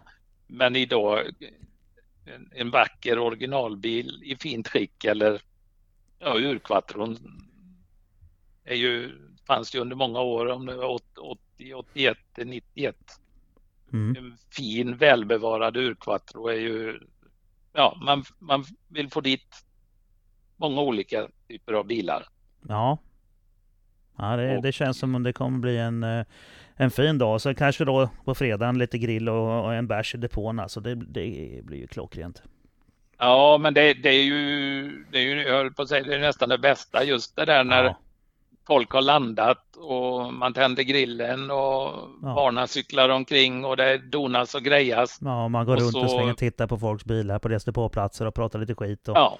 Ja. Och en del bygger upp sin, en del, jag har pratat med vissa företag också som är intresserade av att komma och visa sina produkter. Och, och som jag säger att med ett swap meet och, och, och likadant projekt som kanske inte har blivit klara men de vill visa upp eller kanske sälja. Det, det är ju, ibland tyvärr så är det ju många som bygger i många år och då kan ju en sån här plats vara ett ypperligt tillfälle att visa upp sin, sin bil och och sälja den, vad vet jag. Eller projekt då. Mm. Så mm.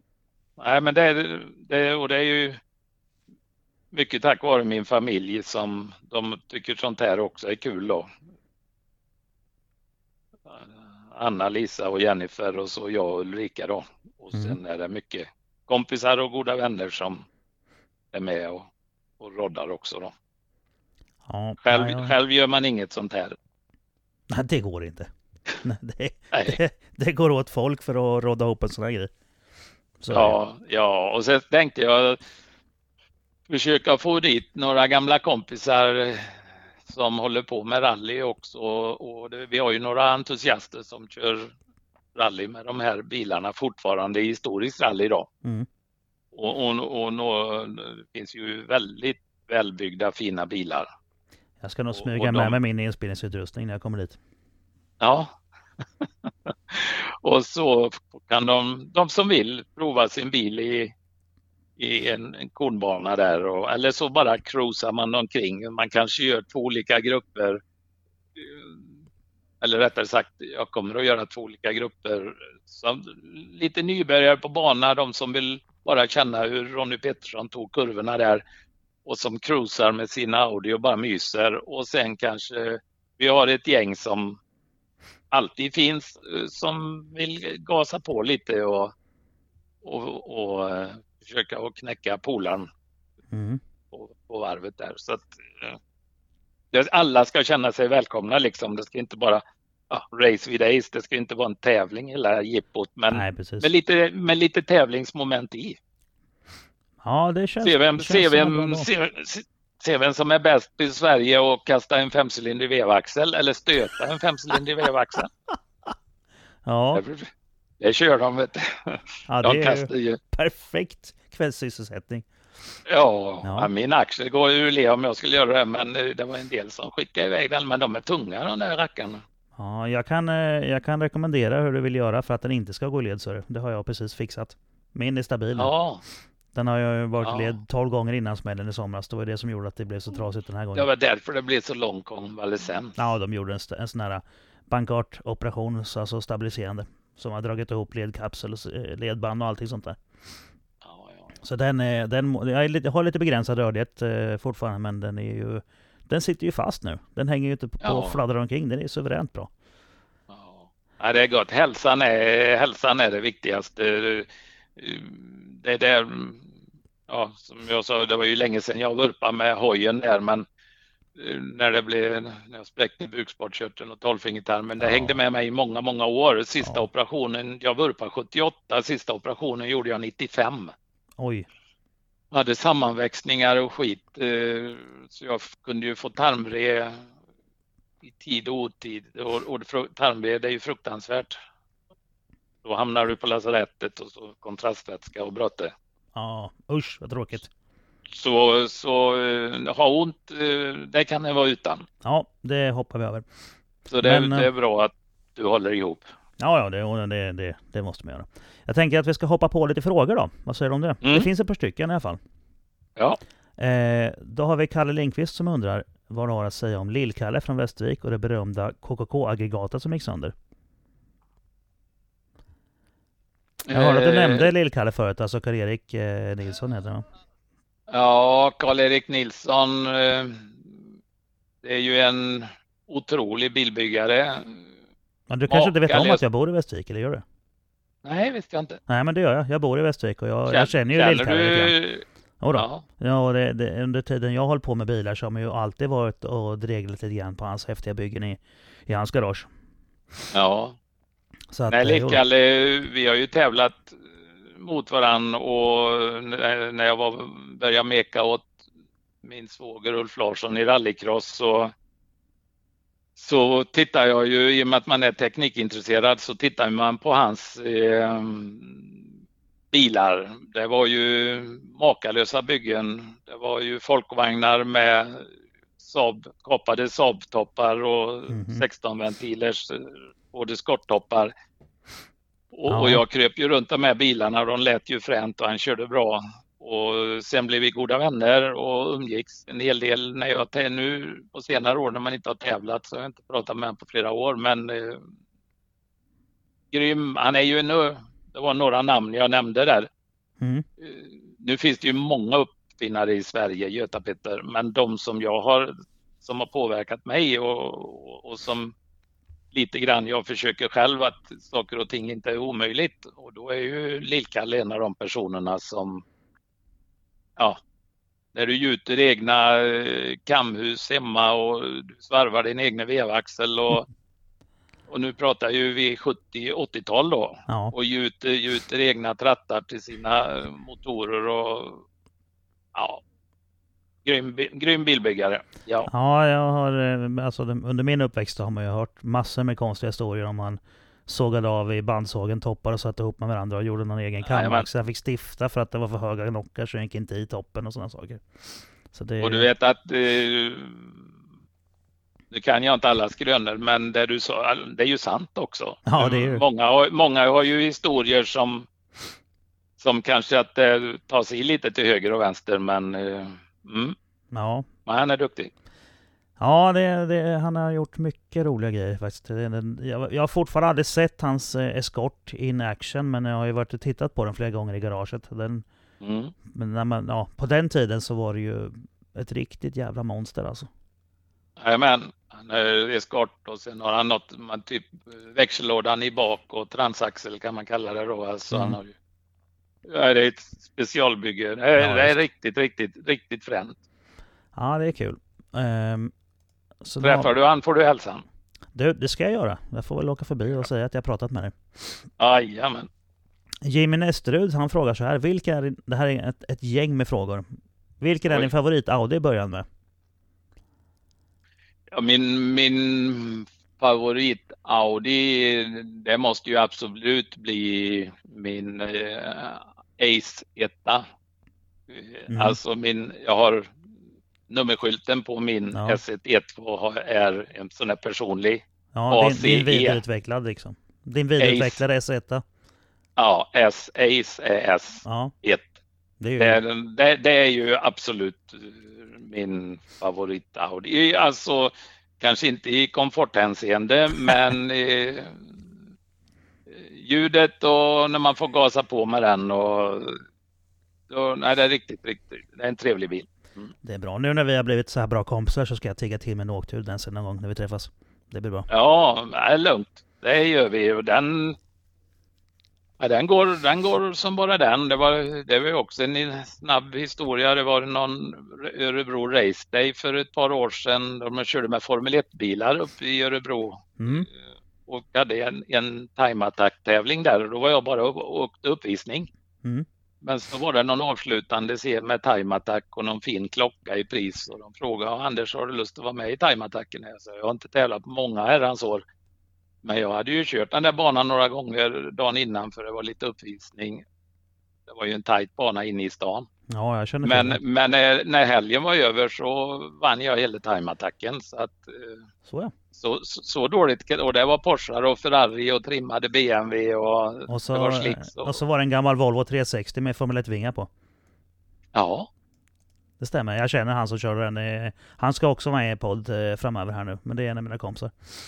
Ja, vad kul. Men det stämmer för den var där med. Det var ju ja. massa time attack-bilar. Och, ja, och de, de frågar ju, arrangörerna frågar, eller de grabbarna där frågar ja, om han, körde också. Får, får han köra med S1 där och de, de sållar den gamla gubben där. Han, han kommer ju knappt in i bilen så det kan inte vara något problem. ja, jag Nej, det, var lite, det, var, det var lite kul faktiskt. Och, och sen var, skulle jag vara på Mantorp med den skulle jag inte ha en chans. Det var ju att den var en liten tajt bana inne i stan. Där. Jo, men det var kul ändå. Det är svårt att slå en, en, en rallybil när det är kort och tajt. Det går ju inte. Ja, det, det blir kämpigt. Nu var det kanske inte, det var ju någon lång raksträcka och så en chikan och så vände det och så full gas tillbaka och lite mm. chikan så. Men det kom ju, jag vet inte, det kom upp i kanske min varva ur på fyran, femman. Jag vet inte, strax 200 kilometer kanske och så lite chikaner och så. Så det var ju, det var ju, det går ja, det inte att jämföra med Nej, det, Mantorp det är så optimalt för din bil egentligen. Ja, ax 0 till, 0 till 200 och så där är han ju jäkligt kvick alltså. Ja. Ja, så det var... Ja, det är favorit-Audin det, det, är väl favorit-Audin. Jag har en urquattro också. En 90 som bara gått 3700 mil. Helt original. Den är Oj. jag väldigt, väldigt glad i. Men jag kör den tyvärr inte så ofta. Nej, men har de, har de milen på den så kan du lika gärna låta den stå. Det blir ännu mera... Eh, det blir frugans... Eh, eh, vad heter det? Pensionsförsäkring. Ja, ja så kan så. Men vi ska inte ta pension. Nej. Nej, ni ska fortsätta jobba. ja, det är lika bra. Ja, det är lika bra. Vi, vi kör in i kaklet. Ja, då, kör på. Bara. Nej, skämt åsido, men eh, pension. Jag har ju mitt företag och jag tror jag kan, så länge jag kan skriva kan mitt personnummer så kommer jag nog jobba. Ja, ja förmodligen. Eh, det var favorit Audi. Vad är det som är så bra med Audi 5? Frågan. Ja, vi har ju pratat, varit inne på ämnet lite innan, men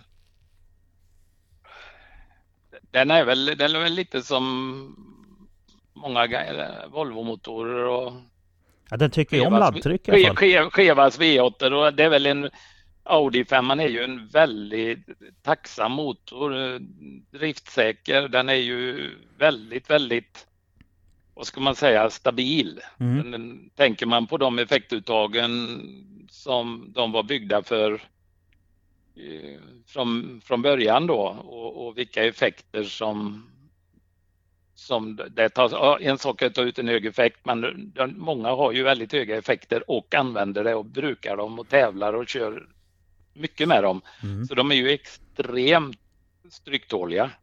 Och ja. sen förhållandevis enkla att meka med. Det är ju en, en tacksam motor helt enkelt. Mm. Ja. Mot Audis V6 som om du ska byta turbo på en sån så... Ja, fy fan vad trångt det är. Det är ju löjligt. Det är ju, det är ju jättetrångt. Man ja. ser den inte ens. Men eller, eller prova att eller... stoppa ner en, en Cayenne V8 i en Z4 för att se hur trångt det blir. Ja, så, så därför är jag väldigt förtjust i de här Audi-bilarna, femcylindriga och rätt så långt fram i motorutrymmet och det går bra att komma åt och skruva med dem. Mm. Och, och sen är det ju, det är ju slitstarka visserligen, det är lite, blir lite sprickor i topparna och lite sånt. Så det ja, men de verkar gå bra ändå. Trots ja, alltså Ja, de, alltså du, du, man får ju provtrycka dem och se så de är täta och eh, sen, sen är det lite lurigt med sprickorna om du har för mycket sprickor runt tändstifterna mm. i tändstiftgängerna för då, då får du inte riktigt eh, avledning. Det blir inte riktigt runt stifterna kan släppa helt enkelt och, ja, och då, då leds inte värmen från stiftet ut i toppen och vattenkanalerna på rätt sätt. Så att, men någon liten spricka mellan ventilsätena är ingen fara. Men bygger, man, bygger man en kundmotor på mycket effekt så kan man ju inte ha spruckna toppar. Men ska man, har man ett, en egen motor renovera och fixa till så, så mm. behöver man inte. Men det är en öm punkt i alla fall. Ja, precis. Jo, men det, det har man ju hört talas om. Men de mm. verkar, det, jag har själv inte kört dem så mycket men eh, jag har kompisar som gör det. De verkar vara, de verkar vara jävligt bra på att hålla temperaturen tycker jag.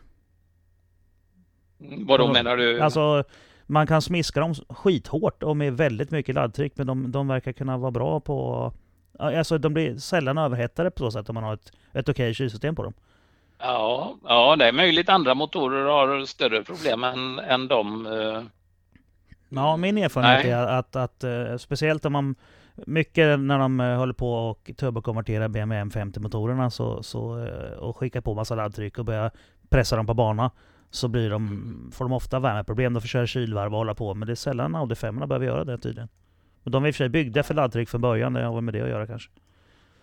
Ja, ja, jag vet inte. Eller så har de lyckats få flödet med vattenkanalerna på ett gynnsamt sätt så att eh, värmen leds bort. Ja, något sånt. De verkar vara effektiva på så sätt. Ja. Sen har han en fråga till här nu då. Bästa minnet Mm. ifrån back-SM på 90-talet när Grupp B-bilarna var tillåtna? Ja, bästa minnet eh, från back-SM. Jag, jag är ju inget, eh, jag ska vi säga, jag har ju vunnit lite SM-tävlingar alltså eh, och det är ju alltid kul att vinna. Även om man inte har varit någon Kenneth Hansen direkt. Men bästa minnet är nog 1990 i Järvsö. Mhm. Då körde jag med en egenbyggd S1 fast chassinumret var original men det mesta var modifierat. Mm. Och eh, då vann jag där i Järvsö och eh, slog backrekord och var snabbare än jag tog backrekordet från Stig Mhm. och han var nog inte med i det racet men Per Eklund var väl med så att eh, det var en väldigt lyckosam tävling för mig. Ja, det är lite Och kul att slå de jag-. Ja, för dem, det är ju som att köra ifrån Pontus Tideman idag eller Johan Kristoffersson. Mhm. Ja, det är... För de, de var ju väldigt snabba på den tiden och Ja, de var ju bäst. Faktiskt. de hade ju fabriksbilar också. Och det hade ju vi med, men som Audi släppte ju inte alla sina värsta grejer, men vi hade ju otroligt bra grejer, Göta Petter. Men alla grejer släpptes inte och Stig var ju fabriksförare då och körde RS200 så att han hade ju grymma grejer och Per och likaså. Så var det många andra som tävlade med såklart. Men eh, det är nog mitt bästa vin- minne, vinna tävlingen och sätta backrekord. Och sen tror jag de gjorde om backen och drog den lite annorlunda och det tyckte jag ju var jättebra för att då, då stannar ju mitt backrekord kvar. Ja, snyggt. Ja, en följdfråga här då. Eh, vilken backe i Sverige tycker du är bäst? Uh, oj då. Uh, Var det en jobbig fråga? nej, alltså jag är, jag är nog sån där så att jag inte... Jag gillar allting. Jag är... eh, Alltså Uddevalla är ju en jättekort backe. Det körde vi bara i 20 sekunder. Väldigt rakt över ett krön och sen tjoff tjoff och så fått ladda upp i mål. Och det har ju sin charm. Mm. Och, eh, sen har jag varit uppe och kört en grym backe i Nalovardo. Det var väldigt långt norrut. En riktigt grym, grym grusbacke. Jag vet inte om den finns kvar. Mm. Men det var en, en midsommar, midsommarafton som, som vi var där uppe och körde där. Sen gillar jag ju Järvsö såklart för det har gått, det har gått bra där. Röforsloppet är en gammal klassiker. Nu drar jag ju alla backar. Röforsloppet är ju en riktig klassiker. Ja. Sen hade vi Borås, en, men den gillar jag ju med då såklart för det har jag också vunnit och faktiskt har backrekord. Det är i Björbolloppet. Och den har körts i två olika, to, olika varianter. Den långa varianten har varit jag inte snabbast i, men den korta varianten hade jag, har jag backrekord. Mm. Och där är inte heller någon backe, den har växt igen för det är naturområde nu. Okej. Så att, jag har ingen favorit så. Jag Nej, säger Järvsö då. Jag, jag säger Järvsö. Järvsö. Ja. Ja. sen har du Tossebergsklätten uppe i Sunne. Nej, nu får, nu får du ge dig. Du säger, Berg- du säger Järvsö. Det blir bra. Sundsvall finns. Där har också faktiskt vunnit så den är också bra då. Nej men Järvsö var, det är ett vackert område och bra på alla sätt och vis. Ja, men Mm. då så. Då säger vi det. Sen undrar han hur det var så var Audi-bilen på Racer Champions. Det har vi gått igenom lite grann ju. Ja, det, var, det är ett minne för livet också. Ja. Och det var grymt och det året vi släpade ner fyra S1 ifrån Sverige. Eh, och, och, en var från England tror jag, var en väldig massa S1 där. Och så var det jag, ja, min svåger Ulf då, han höll ju i den stora hela organisationen med Michel och, Fredrik och så var det jag som var lite koordinator med mekningen då att vi skulle ju fram på, det var ju tv-sänt, Mm. så det skulle, bilarna skulle ju fram på sekunden och så var det hit och så bytte förare. Nästa skulle i S1 och körde fram till start och det var ju de här Carlos Sainz och, och som jag sa innan, eh, Mm. det var ju fi- finnarna Marco Alén och uh, Salonen och uh, Kankonen, allt vad de hette. Och nej, det var riktigt, riktigt, riktigt fränt. Jag tror just då fattar man inte hur stort det var, gjorde var man, men så här efteråt så är det jättekul att ha varit med i de svängarna då. Till och med när man träffar Walter Röhl några år senare på Audi Sport för att där har jag ju varit en hel del. Mm. Så ja, hej och så kommer han fram och pratar och fasen min- min- minns han mig tänkte jag. Det var ju, det var ju jättekul, då blir man stolt. Och, Ja, det kan tänka. ehm, de, Nej, det, det var, det var en, en liten pinsam historia där. Var, jag tror det var en servoslang som gick sönder. Styrservoslang gick sönder på en av bilarna. För något händer ju när fyra bilar och det går i flera dagar intensivt Ja, ja. och var det vibrerat sönder eller någonting så att vi sprutade ner eh, om det var Carlos Sainz föraroverall eller ben där. Han, han fick lite varm hydraulstyr. Han gick ur bilen och sa några väl valda ord och undrade vad, vad, Ja. vad är detta? Det fick han byta overall men vi fixade det och sen var det på, på det igen då. Ja, kul. Jag Mm. vet, eh, det här är ju inte ens i närheten av samma sak, men jag vet att jag satt en gång på gatubil när Marcus Granholm åkte ut med eh, Kai Backens, eh, ja den S1-replikan som han byggde. Mm.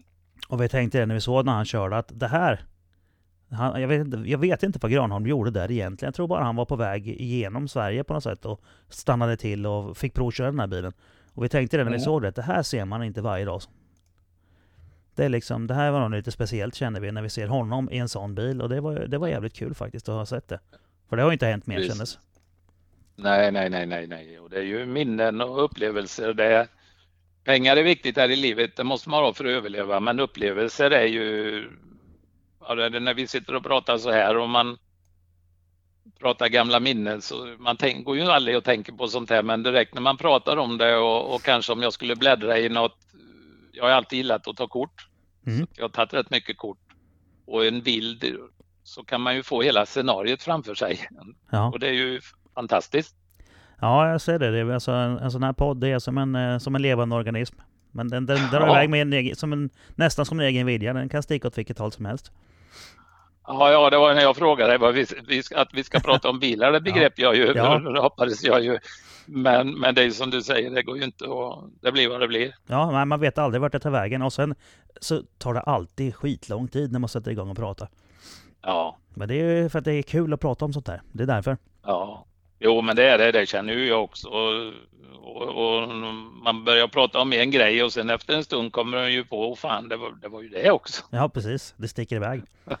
Ja, vi har en fråga till här från eh, Ja. Krille Nordlund. Eh, Mm. Ser man någon skillnad på oljetrycksmätaren jämfört med laddtrycksmätaren när man åker Audi 5? Och det, ja, det, han, det, är, det är väl det han menar är att man har sånt himla mycket laddtryck egentligen. Mm. Det, det, Men nu får du ta frågan igen. Ja, det är, det, är mer, det, det är kanske inte en så fruktansvärt allvarligt eh, ställd fråga. Utan det är, ser man någon skillnad på oljetrycksmätaren jämfört med laddtrycksmätaren när man åker Audi 5? Och vet, en va- Alltså, jag alltså vanliga motorer laddar ju inte så, kanske, men att två bar är, är ju ganska mycket i en normal motor. Men Audi 5 alltså det, de, de skickar ju på uppåt en tre bar ibland när de har börjat ta mycket effekt i dem. Det är ju, de tycker om laddtryck den här motorerna. De Ja, och jag tänker, frågar han mig eh, rent av, alltså när jag kör lite aktivt och man åker så, så kollar ju inte jag instrumenten. Nej, nej, nej. Nej, hur mycket, mycket laddtryck brukar du köra på dina motorer? Ungefär? Jag, eh, jag jagar ju aldrig laddtryck utan jag försöker få så mycket effekt det går i motorn på lågt laddtryck. Ja, det, det brukar hålla För jag då. kör, jag, kör inte, jag kör inte etanol heller utan jag kör bensin. Mm. Men kör du etanol så kan du ju ha enorma laddtryck. Ja, Men eh, jag, och jag vill, så jag har ju väl, jag åker ju med väldigt mycket grundkompression Mm. för att få kompressionsförhållandet. precis. Du höjer alltså eh, mot standardkompet såklart. Ja, jag sänker ju när du tar ut mycket effekt, i alla fall förr i tiden så sänkte man ju kompet eh, Ja. lite rätt mycket. De gamla Audi-motorerna, de, det var 7 7 7,51 i, i kompressionsförhållande. Ja, det var inte så mycket. och race, racemotorerna och de hade ju inte så vidare bra vridmoment på låga varv men i, med dagens moderna tändsystem och med knacksensorer och grejer så kan du ju, kan du ju ja, ha lite högre kompression och, och kompressionsförhållande då. Så att jag åker med bara för att få en rapp motor för att i, i rally så vill du ha en motor som Nej, det ska ju kör inte jag rally men jag kör lite backtävlingar och kör lite manöverprov och Ja. och lite ja, men det är sånt. alltid Och roligt med, med en motor som svarar snabbt. Ja, Det och min, min motor svarar extremt snabbt och sen har jag responssystem typ, eh, ja, som de har. Det är ju, det är ju ganska vanligt idag, men och styrning av S-gate den gör jag med separat kompressorsystem som de gör på VRC-bilar och grejer. Så att jag har rätt modern teknik i min. Så laddtrycket när jag kör, jag kör på 98 oktan nu, då har väl jag max laddtryck tror jag på 1,75 någonting. Ja, det är Och då har jag väl en... Vad har du för grundkomponenter? Men jag kan ju åka med frugan och tanka vad jag vill och, Ja, och sen, sen om jag kör racebränsle så kan jag givetvis höja laddtrycket men eh, jag tror de som laddar rätt mycket tre bar och sådär eller ju väldigt mycket i min värld Ja, det är jättemycket.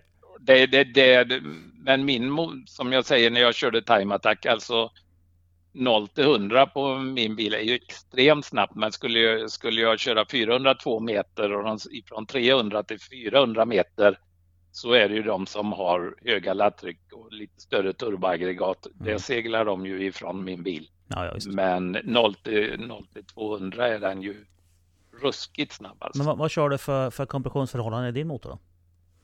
Ja, sen om, om jag ligger på 9,8 till 1 tror jag. Eh, Jag har ju tagit hjälp av för att, för att efterlikna, jag bygger ju mycket motorer själv och donar och grejer men, men de senaste varianterna i rallycrossen Mm. eh, som jag inte höll på med då. Jag höll ju på med 80-talsgrejer och början på 90-talet. Men de körde ju med fyrcylindriga motorer i rallycross och den fyrcylindriga och femcylindriga Audi-motorn är ju väldigt lika varann. Mm. Ja, det har. Och en jätteduktig firma i, eh, i ja, Trollspeed Ja, just det. ja, och, och Tommy Karlsson och nu är det nya killar där uppe som håller på och bygger rallycrossmotorer med den absolut senaste tekniken. Och de har ju kört motorer i bromsbil tusentals timmar. Ja. Och eh, de, tog, de hade ju betydligt mer erfarenhet med den moderna tekniken Mm. än, än vad jag har. Och eh, också en elev jag hade på motorsportgymnasiet, Martin, han jobbar där uppe. Så de har varit väldigt mycket bollplank i mitt bygge då. Mm. Bara för att eh, det jag ville ha, jag ville ha en motor som var som, där det finns nu när det gäller turbomotorer för grus och asfalt så är ju rallycross-VM har ju varit en enorm produktutveckling på de turbomotorerna. För Ja. att de har ju haft mycket sponsorer och de kunnat lägga ner mycket timmar på att bygga och bromsa riktigt, riktigt grymma motorer. Och då pratar ju vi inte banracing och vi pratar inte en dragstermotor utan vi pratar rallycross eller time attack motor. Mm. Och, eh, sen vet jag ju själv hur jag vill ha en motor. Så att, eh, de, de, de har jag jobbat mycket ihop med. Känns som en bra kombination. Ja, absolut. Och Motec M1-system och nej, väldigt, väldigt nöjd med motorn. Kul. Ja. Ja, då eh, har, vi, har vi alla de här lyssnarfrågorna klara. Men jag har en fråga som jag brukar ställa till gästerna. Och vad är din skönaste garagetabbe? Du har, ju, du har ju garanterat gjort många sköna tabbar men... Vi behöver, en som står ut liksom som man känner så att det, det här var så jävla dumt. Garagetabbar, ja. Att jag har gjort? Mm -hmm. Ja, det, det, har jag ju gjort flera stycken. Eh, men det, det är ju en var en liten ångestladdad grej. Jag har, jag har ju byggt mycket motorer och jag byggde ju i princip allting för. Jag var superstressad. Skulle åka en tävling med min folkvagn och hade alltid byggt ny motor och jag mekade och jag grejade med den här boxermotorn och skruvade isär den. Eller skruva ihop den. Och jag brukar alltid lägga i vevlager och dra ihop halvorna och så snurrar jag lite på vevaxeln och känner så allt går lätt och på med cylindrarna och väger in, mäter upp dem. Det är ju noga med skimsning så du får rätt höjd där på boxermotorn. Ja, och jag mekar och grejar och höll på som fasen. Och, och, skulle väl tävla dagen på eller om det var nära in på tävling i alla fall. och så bara tänkte jag innan jag lägger motorn i bilen så måste jag jädra, jag har inte snurrat på motorn. Och den satt boom, boom fast. och, och alla kåpor var på, fläktgenerator var på, allt var på. Ja, vad är detta? Och isär med vippansbryggorna och släppte på det och jag fick släppa på den ena kolva, allting var fast och till sist så var det ju block där och så fick jag klyva blocket och då har ju man sånt där VV-klister i blockhalvorna och stressad var jag och då hade jag ju alltså lagt ett ramlager. De har stift så de ska ligga i ett visst läge och det visste jag ju. Mm. De är stiftade så att de ska snurra runt. Ja. Men det hade gått lite fort så att det där stiftet var inte riktigt på plats i rätt position på ramlagret så att det stiftet gjorde ju... Han har satt veven i spänn då? Som ett skruvstäd Något så in i bänken och allt var färdigbyggt. Ja. Och så ringde jag en, och jag tyckte så synd om mig själv. Och så ringde jag till Sune Jansson uh, uppe i Stockholm där och så sa jag, fasen jag har dragit ihop hela motorn jag sitter fast. Och han, han, han visslade direkt antagligen och vi pratade där och ja jävlar. Och då sa han, Hörru Karlsson, även solen har fläckar. Hörru Karlsson. Ja, det, det var en jävla tabbe där. Så, ja. Sen har jag, har jag gjort, alltså de, så här ligger det till. de, de, de som aldrig gör några tabbar, mm. de, de, de gör heller ingenting. Nej, precis. Eller har inte gjort någonting. Men sen om du gör, det gäller ju även rallykörning, enduro eller cross. Alltså att, att du vurpar en gång det kan ju vara som en hastighetsmätare att oj då, här ja, var precis. friktionen där. var, du, du sladdar runt en gång på träningen med rallycrossbilen. Mm. Men sladdar du runt varenda kurva, varenda, samma kurva varje varv, då kan man ju börja ja, fundera. De har inte lärt sig någonting. Nej, Nej. så att eh, jag har gjort mycket fel i mina dagar. Jajamän. Ja, jag har eh, Men... i, en, i en podd för ett tag sedan så pratade vi, eh, jag och en kompis, diskuterade vi bland annat då min, min A4 här nu. Som jag sa att jag byggde en motor till. Eh, och jag har inte sagt det tidigare i podden än. Jag har lovat att jag ska, eh, att jag ska liksom komma fram till det. Men du kan få en tabb av mig nu. Ja, gärna. Ja, jag som då är van vid eh, BMW och eh, Nissan Skyline-motorerna och de här. Jag har aldrig meckat Audi förut. Någonsin. Utan det här var en 1.8T här nu. Det var den första gången som jag meckade. Ja. Och eh, ja, jag satte ihop motorn med nya lyftare och allting var nytt och slipat in och fixat och donat. Och alla ventiler och allting sånt. Allting var liksom... Jag la ner lite jobb på det, men jag hade ju ingenting att göra. Jag var sjukskriven. Och enarmad. Så jag gjorde så gott jag kunde och det fick ta tid. Ja. Och så lägger jag ihop den, startar upp den och så knackar det ju ganska bra ventilerna i början. Ja, det låter illa. Det gör det ju. Men snart kommer ju oljetrycket. Och jag tittar ju på... Jag har ju liksom oljetrycksmätare och allting sånt inbyggt i mitt Maxis-hus. Jag stod där med, med plattan i handen och jag hade fullt oljetryck så det var inga bekymmer. Så det tystnar nog snart. Och sen sa det bara dunk, tvärstopp. Så ja, så det gick i en minut. Sen var det bara dyngstopp i motorn. Och då är det så att jag har vänt eh, topplockspacken åt fel håll. Ah. Det går tydligen på, det upptäckte jag. De är ju stiftare, men stiftet sitter ju lika långt så att jag, jag la ju på packningen och den låg ju jättefint på stiften och de låg, låg jättefint i hålen för cylindrarna. Men Ja. oljekanalen var ju täckt. Du pluggar den. Så att jag hade inte en droppe olja i toppen. Så jag bara att Det den stod, toppjäveln. det stod inte, det stod inte oben. Oben var neråt. Ja, det, jag vet inte om vad det stod. Jag eh, hade ju lite bråttom och, och tänkte mig inte för. Och, den- ja, den passade ju. Då, då fick den ju sitta så. För jag är ju van, alltså BMW-packningarna är ju stiftade och Nissan-packningarna är stiftade på ett sånt sätt så det, man kan inte lägga dem åt fel håll. Mm. Men det gick med den här så att eh, det var den toppen det. Ja, ja. Nej men det är, det är i... Men man, eh, man lär sig att vara Ja. noggrann och, Ja. och man måste... Och sen, och sen är det många gånger man har lärt sig, särskilt nu på lite äldre dagar, att eh, man ska inte meka för sent på kvällarna för att många, många gånger där du står och knövlar med på kvällen, Ja du kanske står i en och en halv timme, nästa dag gör du det på en kvart. Ja, hur många gånger har man inte stått mitt i natten dagen innan ett race och vrålmekat ihop det sista och sen åker man till banan och är så trött så man inte vet vad man heter.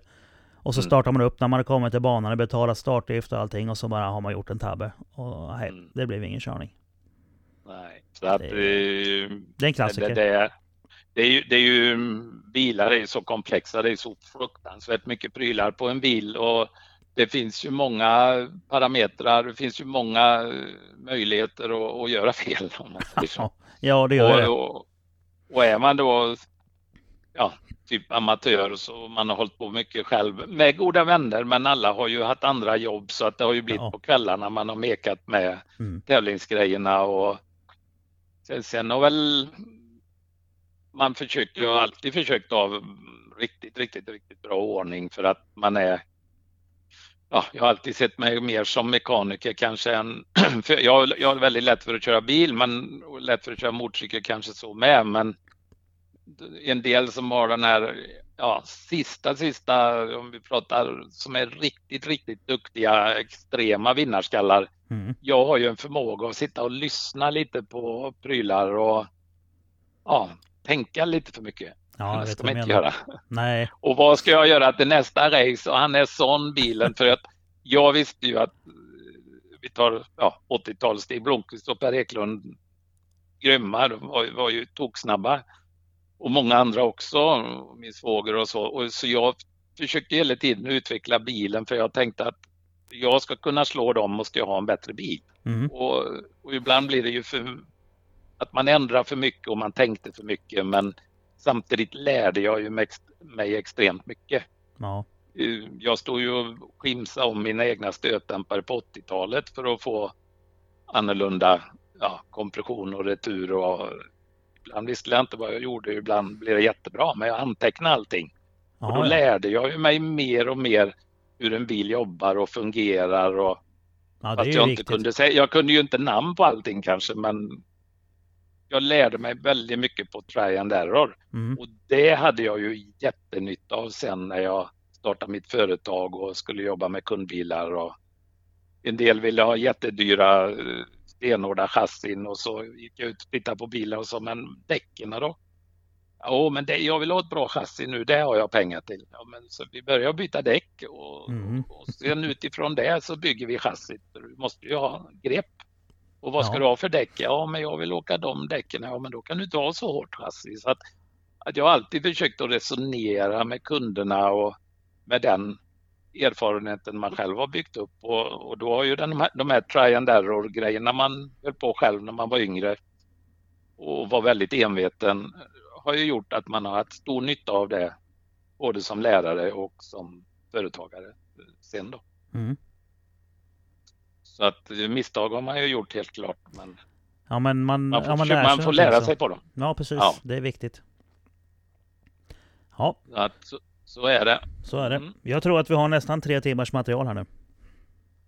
Göta vet du. Ja, det drar iväg. Sen senast jag tryckte på paus så har vi haft och spelat in två timmar och 34 minuter. Oj. Så att ja, eh, det då drar får, vi iväg. se vad du, då får vi se vad du hittar på med det. Ja, jag kommer inte klippa den ikväll för nu är klockan kvart över elva så nu är det sovdags. Jag ska, Ja. åka och, jag ska åka och programmera om en portstyrning imorgon så då måste jag vara skärpt. Ja, det måste du vara. Absolut. Mhm. Nej, nej, nej, men det var ju trevligt och jag tycker det är kul. Jag menar egentligen var det ju 80 och, 80 och 90-talet och det stod i Borås-tidningen och jag var med i tidningar till höger och vänster och när jag hade Ace.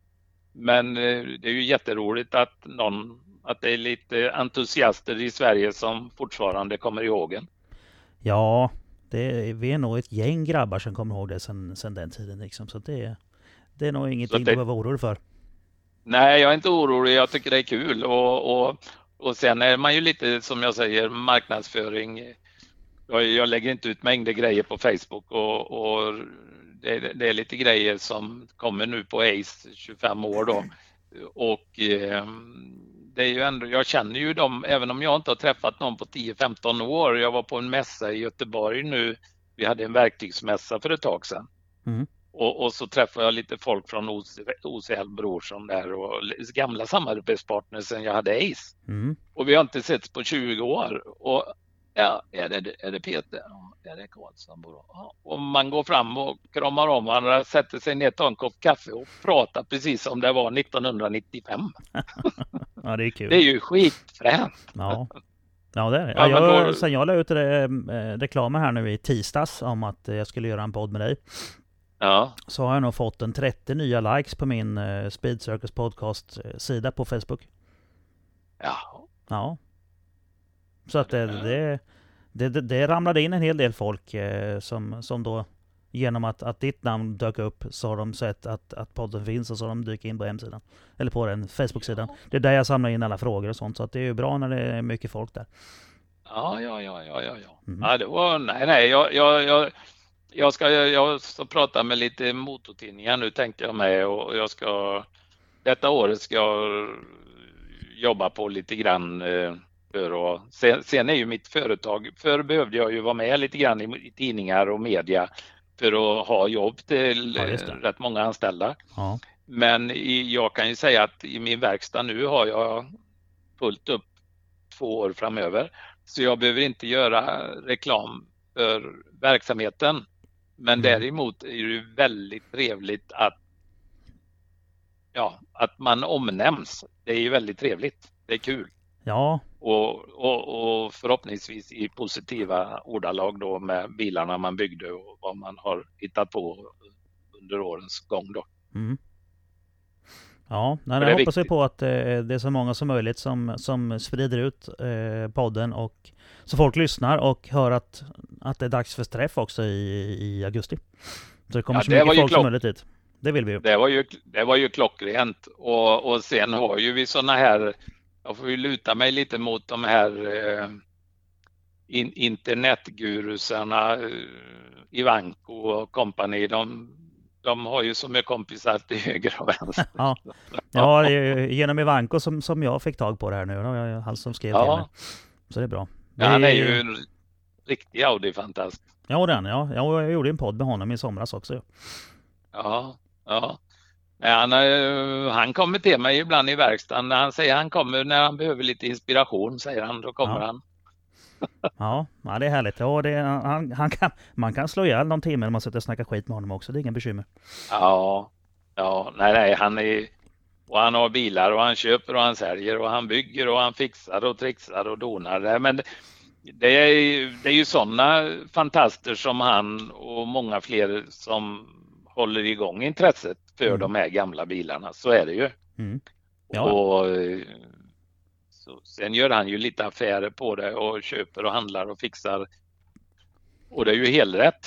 Mm. Så får han in lite pengar så han kan bygga sina fina bilar då.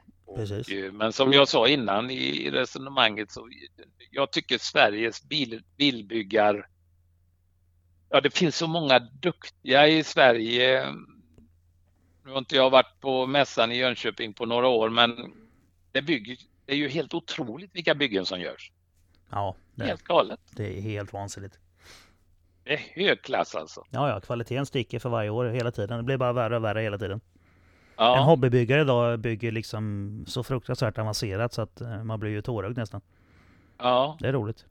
Och där tror jag också Youtube och, och Facebook och sånt är väldigt bra för att de, de får inspiration av att se andra.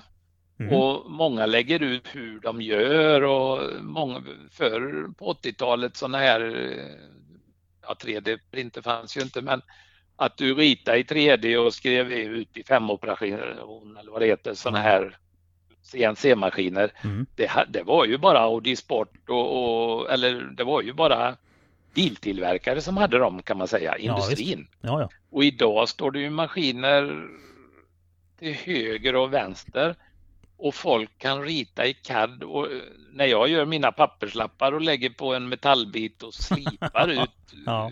fästet så ritar de det och fräser ut ett fäste som det ser ut som det är en Formel 1-bil. Men jag ritar i 3D och sen 3D-printar jag det här hemma, fästen eller techlock och sånt där. Och så testar jag så att det funkar på bilen. Och om det gör det, då skickar jag ritningen Ja. till MM Motorsport och så fräser han ut åt mig. Ja, det är ju är helt, ja, du, kan rita, du kan rita i CAD. Ja, jag är inte världsmästare på det men eh, tillräckligt bra för att kunna klara mig och klara av att bygga bil. bil. Ja, ja, det är ju... Jag har någon yngre grabb som är hos mig nu lite grann för han tycker det är kul. Eh, Han är svetsare i grund och botten egentligen, men han har börjat och han kan rita i 2D nu då. Men 3D är ett moment till. Ja, det är det. är. Men det, det lär han sig fort om man sitter och håller på med det där. Det finns Jo, jättebra och- instruktionsvideos på Youtube för det också. Ja, det finns ju. Ja, det finns. Där är ju en som jag säger. För när vi byggde bilar fanns det ju inte där då, men, men idag finns ju utvecklingen går ju så fort idag och det blir man kan hoppa över flera steg tror jag med misslyckanden. Ja, misslyckas ju ju ändå, Ja, men du kan, ham, du kan hamna väldigt, jag menar om jag trimmar en Audi 5 lägger någon ut på nätet, vad ska jag tänka på då? Han kommer ju få massa tips och, och han kan ju gå in och titta att gör så, så, så och Volvo eller BMW eller vad som helst. mm. Den, den biten fanns ju inte förr. Nej. Det, det är lättare idag att få till, få till högre kvalitet. Ja, det är lättare, och, men samtidigt har folk lika mycket energi som förr. Därför blir ju byggena så fruktansvärt eh, grymma idag. Så det är, nej men det, Ja, det är det, det, det är kul. Mm. Det är det helt klart. Ja, ska vi runda av? Ja, det gör vi. Tack så mycket för att du hörde av dig. Det var trevligt att prata. Nu, nu fick jag så mycket gamla flashbacks så nu kommer jag inte kunna somna. Ja, det är härligt.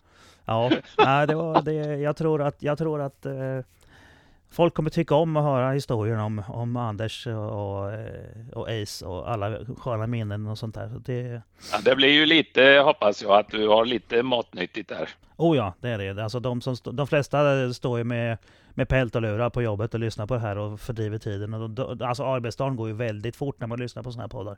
Det är ju Ja. så. Det är himla trevligt Ja. faktiskt. Så jag får väl säga ja, eh, tack för din tid och eh, det var roligt att du ville med mig.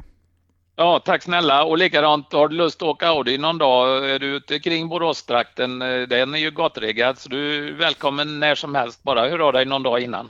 Hör du, jag har en planerad resa bortåt Göteborg här framöver så att... Ja, men hör säger av dig då. Jag menar Ja. allvar. Det vore Ja, ja, jättetrevligt. ja, och, För då jo, kan jag jag måste in och min- kika i verkstaden också såklart. Min nya verkstad och lite vad jag håller på med. Så att jag får, jag får marknadsföra mig lite nu. Ja, upp, Ja, det är gott. Det är jättebra. Då Tack så. snälla. Ja, tack så mycket. Hej. Hej. Ja, där hade vi en lång och intressant podd med Anders Karlsson på eh, Ace Competition.